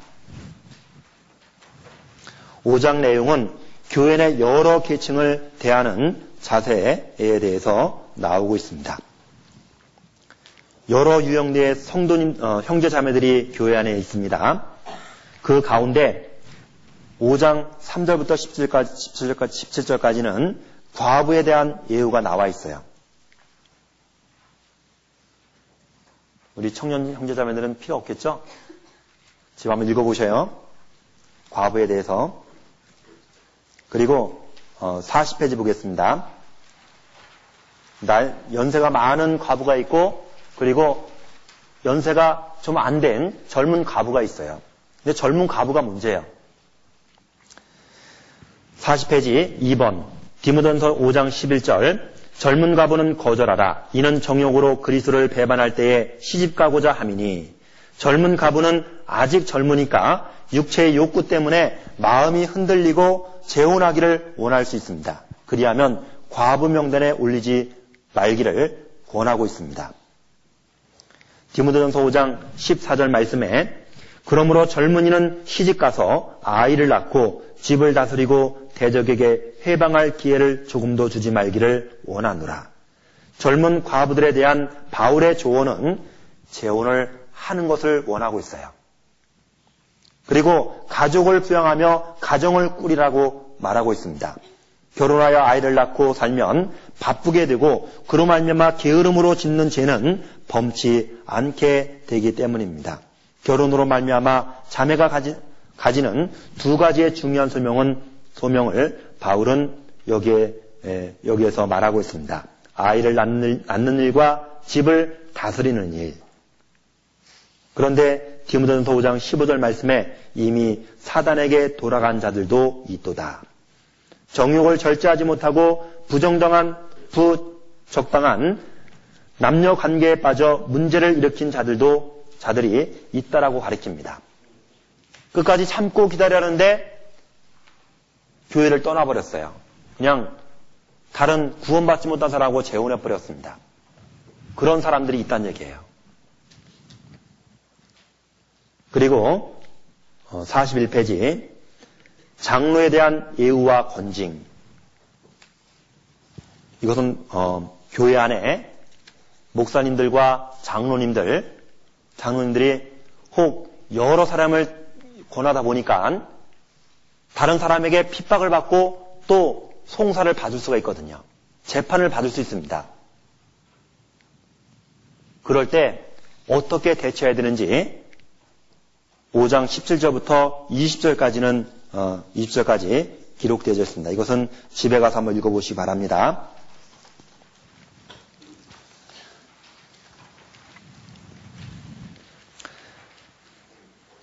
6장으로 넘어가겠습니다. 43페이지 6장에는 상전에 대한 종의 자세가 나와 있어요. 그리고 우리가 재물에 대해서 어떻게 대처해야 되는지 잘 나와 있습니다. 디모데전서 6장 1절 2절 말씀을 제가 읽겠습니다. 무릇 멍에 아래 있는 종들은 자기 상전들을 범사에 마땅히 공경할 자로 알지니 이는 하나님의 이름과 교훈으로 해방을 받지 않게 하려 합니다. 믿는 상전이 있는 자들은 그 상전을 형제라고 경히 여기지 말고 더욱 어, 더잘 섬기게 하라. 이는 유익을 받는 자들이 믿는 자요 사랑을 받는 자임이니라. 너는 이것들을 가르치고 권하라. 이 성경이 기록될 당시 로마 제국에는 약 6, 천만명 되는 노예가 있었다고 합니다. 이는 자유민의 약 4배가 되었다고 하니 노예가 얼마나 많이 있었는지 짐작이 됩니다. 이 노예로 말미암아 로마 제국은 사치와 향락으로 빠져 들어갔습니다. 그러나 성경은 노예 제도에 대한 잘못된 모순을 지적하거나 골기하여 일어나서 혁명을 일으켜야 한다는 정의사의 구현, 에 대한 그 어떠한 주장도 하지 않습니다. 다만 교회 내에서 노예로 인하여 발생되는 불미스러운 일에 대하여 말씀하고 있습니다. 어제까지 노예했던 사람이 구원받은 이후에 같은 구원을 받았다는 이유로 자신의 상전에게 대하여 불손하게 대하거나 이를 태만히 함으로 상전에게 손해를 입히거나 주인의 명령에, 명령에 거역하는 일이 자주 발생되었던 것 같습니다. 이에 바울은 종으로서 상전을 대할 때 더욱 겸손히 대하기를 권하고 있으며 자기 위치에서 최선을 다하기를 원하고 있습니다. 이것이 하나님의 뜻이었던 겁니다. 내가 부리고 있는 노예가 종이 구원을 받지 못한 상태에서 상태에서는 상전 말에 열심히 굽시굽시하고 말을 잘 들었거든요. 그런데 종이 구원을 받아버렸어. 그런데 똑같은 형제 위치라고 막 반말합니다. 그러면 안 된다는 얘기예요. 마치 회사 내에서 마찬가지입니다. 우리가 직장 내에서도 먼저 구원받은 분이 계시고 그리고 직장 내 상사분들이 계십니다. 구원받은 상사분들이 계셔요. 영적으로는 형제고 자매지만은 위에 직장 상사라면 거긴 회사거든요. 직장이에요. 그러면 그 안에서 순종하고 복종하는 것이 바로 하나님의 뜻입니다. 에베소 6장 5절부터 9절까지 보겠습니다. 같이 읽겠습니다. 종들아 두려워하고 떨며 성실한 마음으로 육체의 상전에게 복종하기를 그리스도께서 하듯하여 눈가림만 하여 사람을 기쁘게 하는 자처럼 하지 말고 그리스도의 종들처럼 마음으로 하나님의 뜻을 행하여 단 마음으로 섬기기를 죽게 하듯하고 사람들에게 하듯하지 말라. 육체의 상전에게 복종하기를 그리스도께 하듯하여 눈가림만 하여 사람을 기쁘게 하는 것처럼 하지 말라고 했어요. 하나님은 그 가운데 함께하고 있거든요.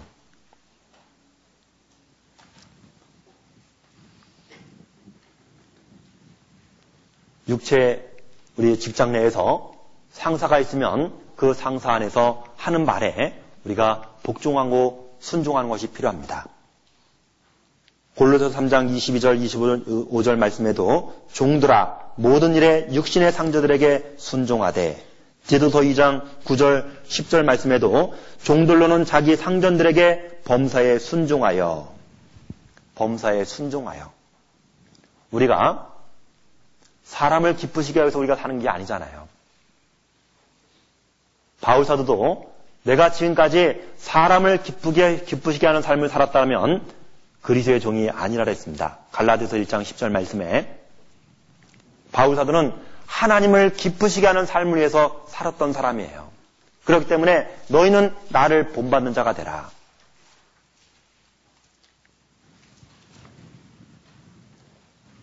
우리가 사회생활을 합니다. 그리고 학교 생활해요.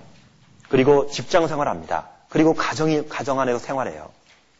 그러면 그 안에서 내가 있어야 될 위치, 지켜야 될 위치는 우리가 말씀 앞에 정확하게 지켜나가는 것이 바로 그리스도의 삶의 자세입니다. 함부로 막 대한다든가 말을 함부로 한다든가 이것은 하나님의 말씀의 권위에 벗어나는 겁니다. 그렇기 때문에 우리가 더욱 복종해야 돼요. 더 잘해야 됩니다. 그것이 마땅한 그리스도의 삶의 자세라고 봅니다. 44페이지 보겠습니다. 디모데전서 6장 3절부터 4절까지는 바른 교훈에 힘쓸 것에 대한 대교훈의 곳입니다. 누군지 다른 교훈을 하며 바른 말 곧 우리 주 예수 그리스도의 말씀과 경건에 관한 교훈에 창념치 아니하면 경건에 관한 교훈에 창념치 아니하면 저는 교만하여 아무것도 알지 못하고 변론과 언쟁을 좋아하는 자니 이로써 투기와 분쟁과 회방과 악한 생각이 나며 말씀에 창념치 않으면 다른 교훈을 말합니다. 그리고 그리스의 말씀을 따르지 않아요. 그리고 경건에 관한 교훈에 창념치 않습니다. 성경에는 다른 교훈에 대해서 많이 교훈하고 있습니다. 거기에는 헤롯의 누룩도 있고 사두겐의 누룩도 있고 바리새의 누룩도 나와요. 갈라디아 교회도 다른 복음이 들어와서 어려움과 복음의 방해가 있었습니다. 그래서 율법과 은혜에 대한 정확한 교훈을 주기 위해서 갈라디아서가 기록된 거예요. 갈라디아서. 갈라디아서 내용에 내용이 중심 내용이 무엇입니까? 율법이 뭔지 은혜가 무엇인지. 저는 처음 구원받고 갈라디아서 내용을 어떻게 했냐면 율법과 은혜에서 갈라서라. 율법과 은혜에서 갈라서라. 그래 갈라서에 보면 갈라디아서에 보면 율법과 은혜가 갈라지는 게 나옵니다. 딱 구분이 되어져요. 그래서 성경을 그 내용을 알게 되었는데 잊어먹지가 않더라고요. 그래서 여기 어, 교회 안에 다른 교훈이 들어오면 교훈이 들어올 때 어떨 때 들어오냐, 들어오냐면 말씀과 경건에 관한 교훈에 창념치 않을 때 말씀 앞에 올바로 살지 않을 때 다른 교훈이 들어올 수 있습니다. 45페이지 하나님 말씀에 창념치 아니한 자들의 결론이 나와 있는데 디모데전서 6장 3절부터 4절까지 내용이 나와 있는데 어, 창념치 아니한 사람들의 성경을 살펴보면 여러 사람들이 있었어요. 아담과 하와가 그랬고 그리고 나답과 아비우가 그랬습니다. 결국 다른 불을 들였죠. 나답과 아비우가 46페이지 그리고 사울 왕이 사울 왕이 사무엘이 돌아올 때까지 이래를 기다리라고 하는 그 말을 듣고도 말씀에 창념치 않았어요. 그리고 아말렉 족속을, 족속을 진멸하라는 그 하나님의 말씀을 듣고도 말씀에 창념치 않음으로 인해서 사우랑이 죄를 범하게 됩니다. 그리고 47페이지 우사도 그렇습니다. 그리고 우시아 왕도 그랬고 베델, 사람 히엘도 그랬어요. 우사는 법계를 만지면 죽는다는 것을 듣고도 말씀에 창념치 않아서 결국 법계를 만져 죽었습니다. 우시아 왕은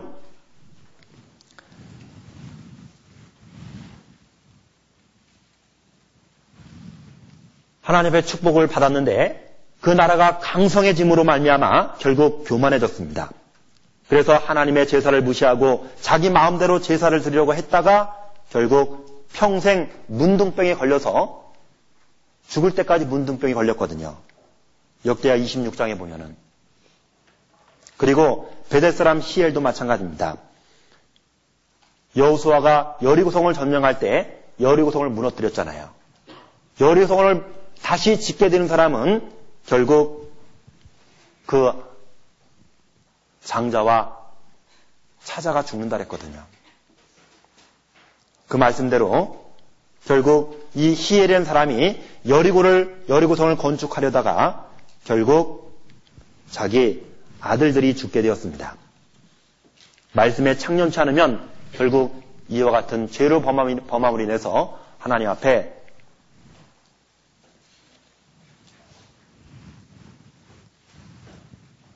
무거운 그런 심판을 받게 된다는 얘기입니다.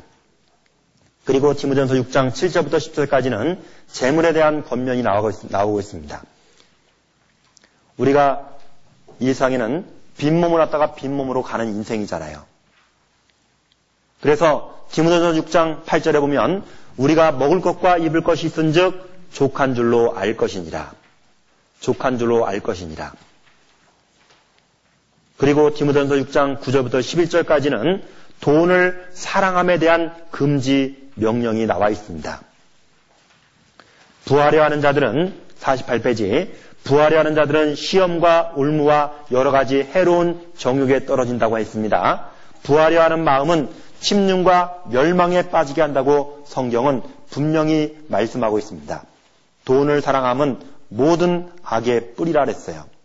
성경은 분명히 돈이 일만하게 뿌리다 이렇게 말하고 있지 않았습니다. 다만 돈을 사랑함이 일만하게 뿌리다라고 이렇게 말씀하고 있어요. 돈은 좋은 것이거든요. 이 돈을 가지고 재물을 가지고 하나님 앞에 쓰임을 받을 수 있잖아요. 돈을 돈이 일만하게 뿌리가 아니라 돈을 사랑하는 것이 일만하게 뿌리라 그랬습니다. 왜냐하면 돈을 사랑하게 되면 하나님의 일보다는 재물 쪽으로 마음이 가거든요. 마음이 가는 곳에 몸도 따라갑니다. 우리 그리스도들은 이 재물을 재물의 노예가 되어서는 안 됩니다. 재물을 내가 갖고 하나님 앞에 바르게 쓸 수 있는 재물을 굴복할 수 있는 재물을 다스릴 수 있는 그런 힘이 우리에게 필요하다고 봅니다. 그래서 돈을 사랑함으로 망한 사람들이 성경에 여럿이 나오고 있어요. 게하시가 그랬고 가른 유다가 그랬고 아간이라는 사람이 그랬고 발람이 그랬습니다. 집에 가서 이 성경 구절은 집에 가서 한번 살펴보시기 바랍니다. 그래서 재물에 대한 우리의 태도는 모든 것이 하나님께로부터 오는 거기 때문에 하나님께 모든 것을 맡기고 모든 것이 하나님께서 주셨다. 주신 것을 하나님 앞에 바르게 쓰는 것이 우리는 우리에게 필요하다고 봅니다.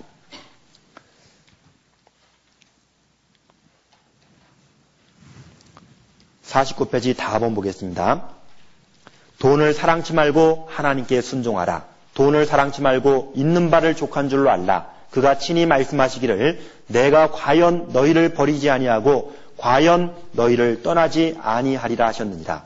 바울은 돈을, 돈을 사랑치 말라고 명령하고 있습니다. 이는 하나님의 준엄한 명령이었습니다.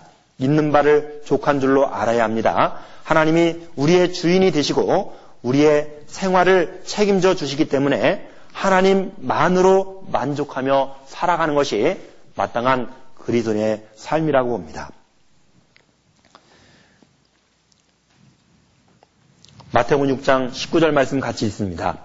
너희를 위하여 보물을 땅에 쌓아두지 말라. 거기는 좀과 동룩이 해하며 도적이 구멍을 뚫고 도적질하느니라. 이 세상의 모든 재물은 결국 다 없어지는 것들이에요. 그것을 가지고 주님 앞에 사용되어지는 것들이 장차 우리가 주님 앞에 주님 앞에 서는 날 영광스러운 그런 상급으로 우리에게 돌아온다는 얘기입니다. 우리가 미국을 갈 때는 한국 돈을 달러로 환전을 해서 가야 되잖아요. 그런 것처럼 우리가 천국의 보물을 쌓아놓는 것은 이 세상 재물을 가지고 주님 앞에 사용되는 것이 천국의 보화를 쌓는 것과 같은 겁니다. 그리고 어, 디모데에게 대한 개인적인 권면과 끈 맺는 말이 나옵니다. 6장 12절부터 11절부터 12절까지는 지금까지 권면해 줬던 것을 다시 한번 정리해 주는 거예요. 오직 너 하나님의 사람아 이것들을 피하고 의와 경건과 믿음과 사랑과 인내와 온유를 좇으며 믿음의 선한 싸움을 싸우라. 영생을 취하라. 이를 위하여 내가 부르심을 입었고 많은 증인 앞에서 선한 증거를 하였도다. 하나님의 사람의 네 가지 특징이 나오는데 하나님의 사람은 이것을 피해야 됩니다. 하나님의 말씀과 경건에 관한 교훈에 창념치 않는 것과 부하려고 하며 돈을 사랑하는 것, 과 사랑과 인내와 온유 이것을 좋아해야 돼요. 그리고 하나님의 사람은 믿음의 선한 싸움을 싸워야 됩니다. 그리고 하나님의 사람이라, 사람이라 면 영생을 취하라 그랬어요. 영생은 구원을 받을 때 이미 우리는 얻었습니다. 그런데 영생을 취하라고 한 것은 영생을 보장받은 자로서 마땅한 삶을 삶으로 하나님의 은혜를 저버리지 말라는 의미에서 말씀하신 거예요. 그리고 하나님의 사람이, 사람의 하지 말아야 할 것들이 나오고 있는데 음행을 피하고 우상 숭배를 피하고 청년의 정욕을, 정욕을 피하고 어리석고 무식한 변론을 피하고 다른 교훈을 하며 바른 말 곧 우리 주 예수 그리스도의 말씀과 경건에 관한 교훈에 창념치 않는 것 그리고 부하려는 것과 돈을 사랑하는 것 이것을 피하라 그랬습니다. 그리고 51페이지 2번 보겠습니다.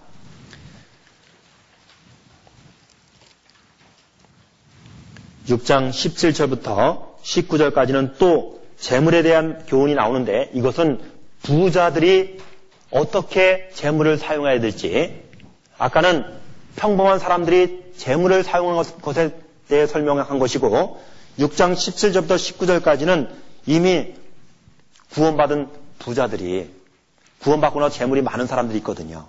그 부자들이 어떻게 그 재물에 대해서 대처를 해야 되는 것인지 설명해 주고 있습니다. 이미 3절, 3절 10절에서 바울은 현재는 재물이 없지만 그것을 간절히 원하는 사람들에게 교훈해 주었습니다. 여기에서는 이미 재물을 가진 사람들에게 교훈하고 있는 겁니다. 에베소서는 에베소는 풍요로운 도시였고 최소한 부유한 사람들이 얼마 있었을 것입니다. 부자들은 자신들이 그 부를 소유한 자격이 있는 것처럼 마음을 높여서는 안 됩니다. 오히려 풍성히 베풀어야 합니다. 성경에 재물 사용에 대한 바른 권면이 나오는데 그리스도인이 재물을 모으고 지키는 일도 중요하지만 주님이 맡기신 재물을 주님 뜻에 합당하게 사용하는 것은 더욱 중요합니다.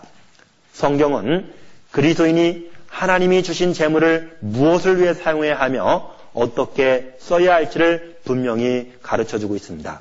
그리스도인은 물질을 복음 전파와 이뤄진 영혼을 구원한 일에 사용해야 된다고 누가복음 16장 9절 말씀에 기록해 주셨고 그리스도인은 물질을 주님의 일과 선한 사업을 위해 사용해야 된다. 디모데전서 6장 17절 18절 말씀에 기록해 주셨으며 그리스도인들은 하나님께 11조와 그 외의 헌금을 드려야 한다고 말라기 3장 8절에서 10절 말씀까지 우리에게 제시해 주고 있습니다. 그리고 네 번째, 그리스도인들은 물질을 가지고 교회를 섬기고 어려운 형제 자매를 도와야 주어야 된다고 성경은 제시해 우리에게 제시해 주고 있습니다. 그리고 디모데전서 6장 20절부터 21절까지 끈 맺는 말이 나옵니다. 디모데야, 내게 부탁한 것을 지키고 거짓되이 일컫는 지식에 망령되고 허한 말과 변론을 피하라. 이것을 좇는 사람들이 있어 믿음에서 벗어났느니라. 은혜가 너희와 함께 있을지어다.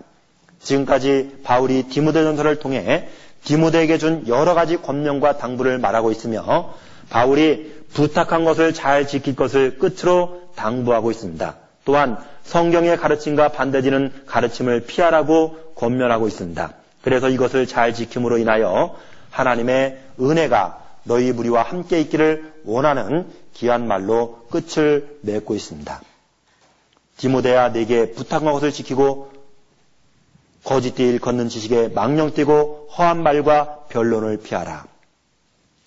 디모데에게 말을 해줬지만은 우리 구원받은 모든 그리스도들이 주님께서 바울 사도를 통해서 디모데야라고 불렀을 때 우리 각자 이름을 놓고 하나님께 우리에게 부탁하는 말과 같은 거예요.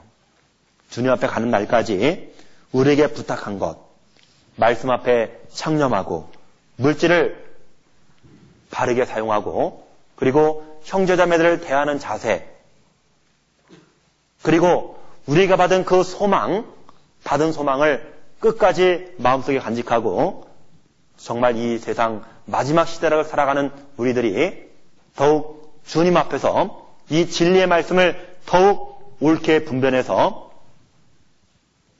세상 많은 사람들에게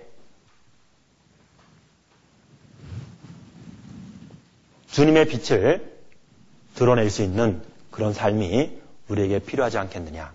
특히 우리 청년의 때, 청년의 때는 더 많은 말씀으로 우리 자신을 훈련하고 그리고 잘못된 습관이 있으면 하나씩 버리는 그런 삶이 우리에게 필요하다고 봅니다.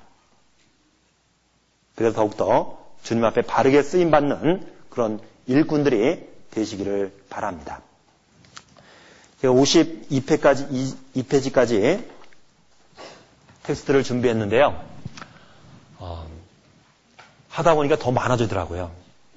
그런데 예, 시간이 너무 짧기 때문에 우리 형제자매들이 텍스트를 보고도 보고도 성경을 바르게 이해할 수 있도록 예, 준비를 해보자 그런 마음으로 어, 정리를 했습니다. 그렇기 때문에 버리지 마시고요. 디모데 전서를 집에 가서 집에 가서 읽어 읽어 보시면서 텍스트와 함께 비교해서 한번 보십시오. 그러면 더 유익한 시간이 될 거라고 생각됩니다. 네, 함께 기도하시겠습니다. 고마우신 아버지 하나님 감사드립니다. 역사의 마지막 시대를 살아가고 있는 저희들에게 주님의 귀한 복음으로 불러주시고 많은 사람들에게 주님, 주님의 말씀을 전할 수 있는 귀한 기회를 저희들에게 허락하여 주신 것 진심으로 감사드립니다. 주님 오실 날이 너무나도 가까이 왔는 이런 시기에 우리 나머지 육신의 남은 때를 어떻게 살아야 될지 더욱더 말씀 앞에 비춰볼 수 있도록 도와주신 것 진심으로 감사드립니다. 더욱더 자기 자신을 낮추고 더욱 하나님 앞에, 하나님 앞에 바르게 살아갈 수 있도록 말씀 앞에 창념해서 말씀 앞에 순종하는 삶을 살아감으로 인해서 이 세상 많은 잃어진 영혼들에게 주님의 복음을 전하고 또 구원받은 형제 자매들이 자매들이 함께 모여서 같이 교제하는 가운데 주님의 선하신 복음이 더욱 힘있게 전파될 수 있도록 저희들을 귀하게 사용하여 주옵소서. 오늘 디모데 전설을 통해서 하나님께서 바울 사도를 통해서 디모데에게 보낸 이, 서, 이 성경을 통해서 저희들 많은 교훈을 얻게 해주신 것 진심으로 감사드립니다. 더욱 진리의 말씀을 바르게 이해할 수 있도록 저희에게 지혜와 총명과 능력을 더욱더 허락해 주셔서 교회 안에 더욱더 귀하게 쓰임받는 귀한 일꾼들이 될 수 있도록 주님 인도하여 주옵소서 늦은 밤 돌아가는 발걸음도 주님께서 함께하여 주시고 또다시 주어지는 생활 일터에서 더욱더 하나님 앞에 바르게 살아갈 수 있는 우리 모두가 될 수 있도록 인도하여 주옵소서 모든 것 주님께 감사드리오며 언제나 저희들을 사랑하시는 예수님 이름으로 기도드렸습니다. 아멘.